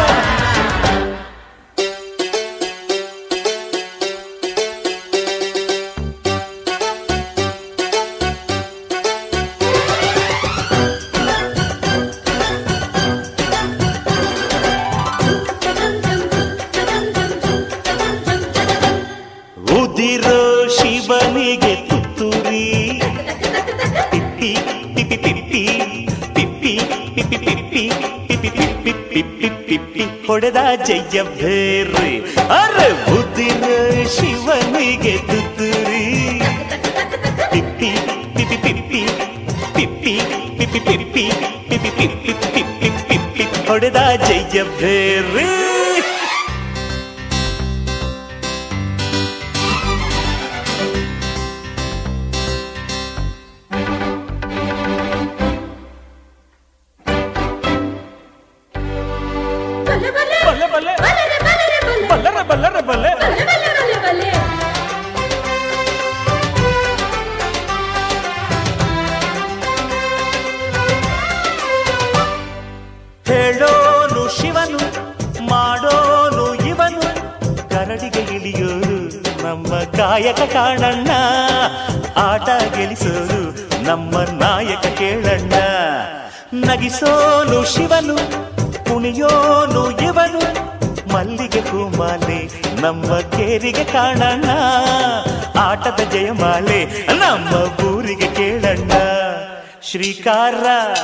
ಶ್ರೀಕಾರ ಶ್ರೀಕಾರ ಇಲ್ಲದ ಪಾಠವಿಲ್ಲ, ಓಂಕಾರ ಇಲ್ಲದ ಪೂಜೆ ಇಲ್ಲ, ಜೈಕಾರ ಮಾಡದ ದುಂಬಿ ಇಲ್ಲ, ಜೈಕಾರ ಹಾಕದ ದುಂಬಿ ಇಲ್ಲ. ಸೀತಕ್ಕ ನಿಂಗೆ ಸೀತಾಫಲ, ಲಕ್ಷ್ಮಕ್ಕ ನಿಂಗೆ ಕಾಸಿನ ಸರ, ಚೌಡಮ್ಮ ನಿಂಗೆ ಸೀರೆ ಕಣ ಗಂಗಮ್ಮ ನಿಂಗೆ ಹೂತಾಯಿ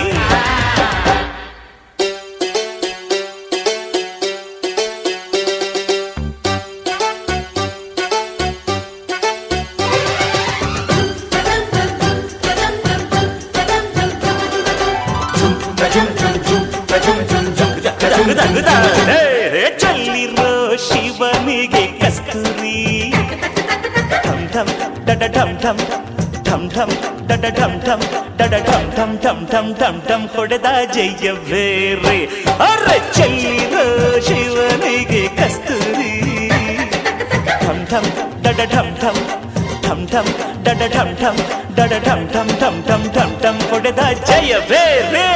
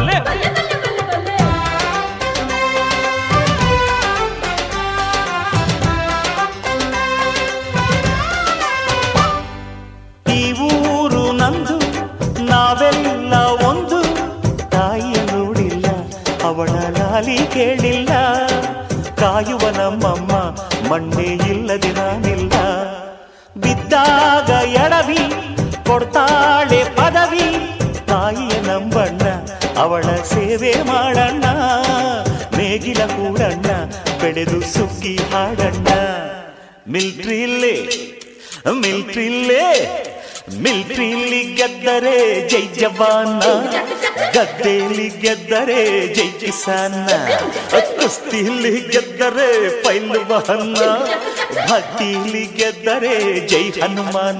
ರಾಮಣ್ಣ, ನಿಂಗೆ ಕೋಸಂಬರಿ. ಶಾಮಣ್ಣ, ನಿಂಗೆ ಬೆಣ್ಣೆ ಮುದ್ದೆ. ಗಣಪಣ್ಣ, ನಿಂಗೆ ಬೆಲ್ಲದ ಕಡುಬು. ಬಸವಣ್ಣ, ನಿಂಗೆ ಬಾಳೆಲೆ ಹಣ್ಣ.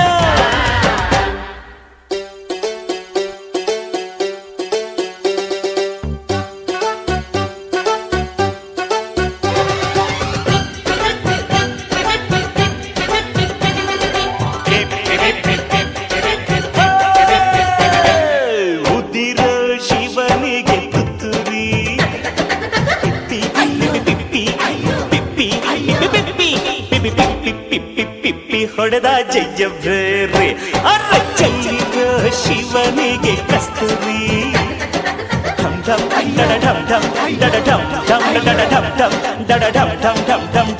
ಹೊಡೆದ ಜಯ ಬೇರೆ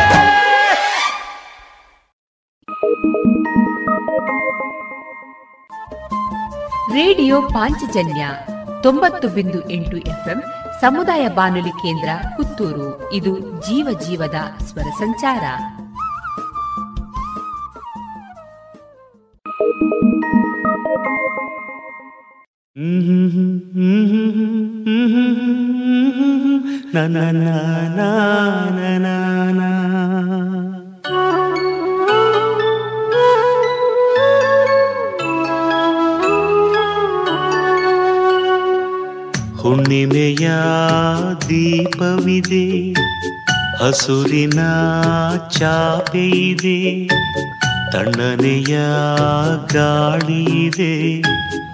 ಬಡವನ ಹಾಡು ಇದೆ. ಮಲಗೆ ಮಲಗೆ ಕನಸಿನ ಜೊತೆಗೆ ಮುದ್ದಿನ ರಾಜಕುಮಾರಿ.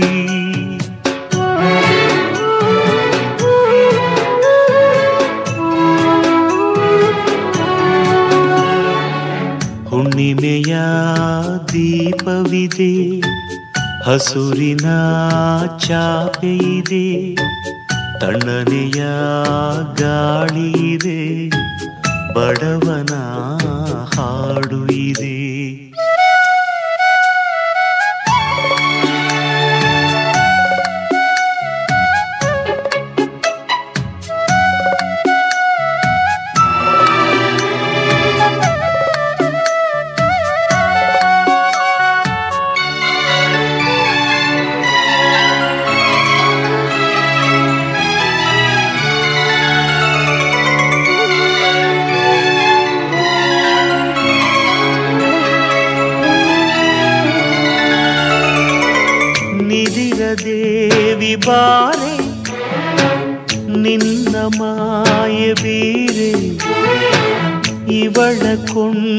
ಹೋಗಿ ನಿನ್ನ ಲೋಕ ತೋರೆ ಹಾಡಿದಾಗ ಈ ಹೆಣ್ಣು ತೆರೆಯುತ್ತಾಳೆ ಅರೆಗಣ್ಣು.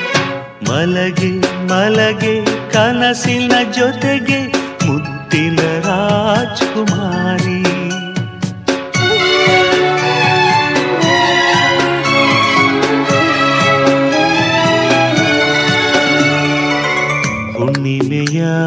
ದೀಪವಿದೆ ಹಸುರಿನ ಇದೆ ತಣ್ಣನೆಯ ಗಾಳಿ ಇದೆ ಬಡವನ ಹಾಡು ಇದೆ.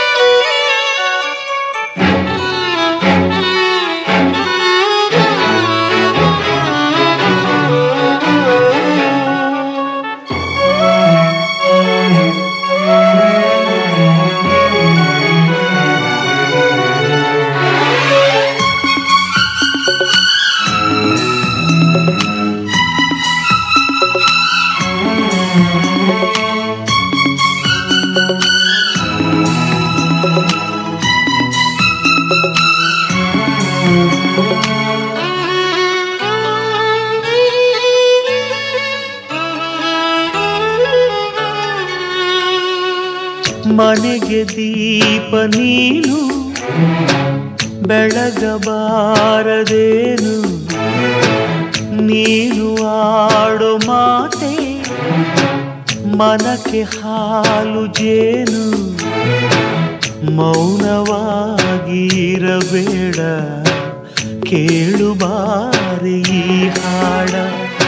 ಅರಳಿ ಅರಳಿ ಬೆಳಕಿನ ಜೊತೆಗೆ ಮುದ್ದಿನ ರಾಜ್ಕುಮಾರಿ.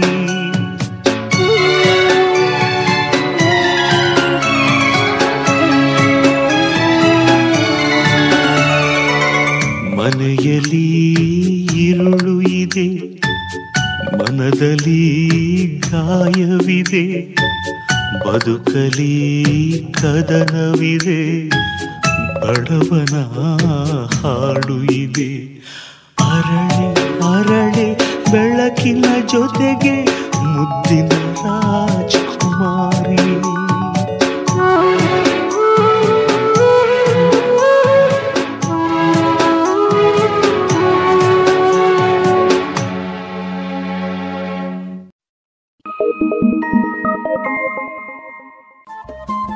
ರೇಡಿಯೋ ಪಾಂಚಜನ್ಯ ತೊಂಬತ್ತು ಬಿಂದು ಎಂಟು ಎಫ್ಎಂ ಸಮುದಾಯ ಬಾನುಲಿ ಕೇಂದ್ರ ಪುತ್ತೂರು. ಇದು ಜೀವ ಜೀವದ ಸ್ವರ ಸಂಚಾರ.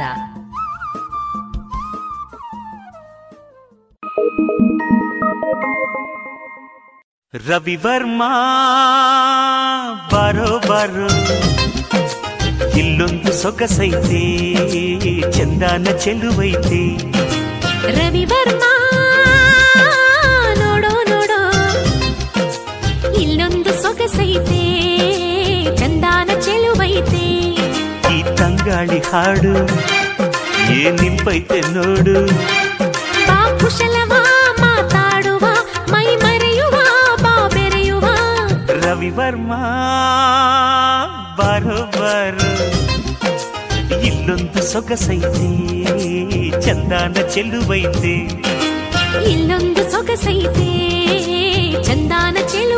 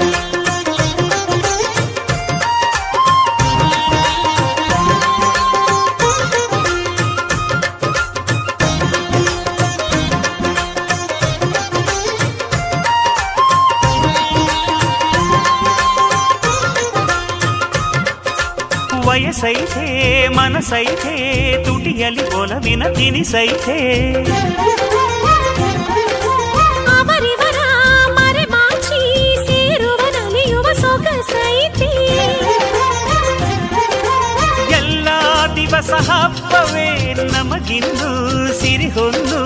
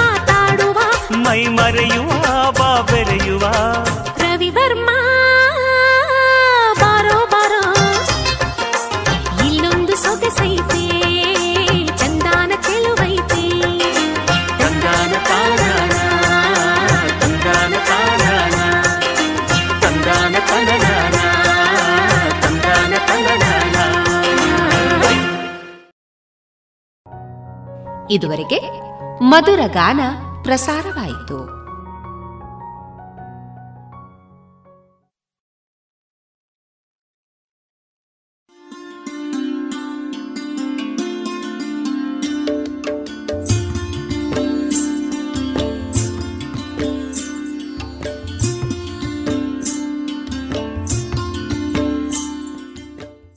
ರೇಡಿಯೋ ಪಾಂಚಜನ್ಯ ಸಮುದಾಯ ಬಾನುಲಿ ಕೇಂದ್ರದಿಂದ ನಿಮ್ಮ ಕಾರ್ಯಕ್ರಮಗಳು ಪ್ರಸಾರವಾಗಬೇಕೆ? ಹಾಗಿದ್ದರೆ ನಮ್ಮನ್ನು ಸಂಪರ್ಕಿಸಿ. ನಮ್ಮ ದೂರವಾಣಿ ಸಂಖ್ಯೆ ಸೊನ್ನೆ ಎಂಟು ಎರಡು ಐದು ಒಂದು, ಎರಡು ಒಂಬತ್ತು ಎಂಟು ನಾಲ್ಕು ಒಂಬತ್ತು ಒಂಬತ್ತು.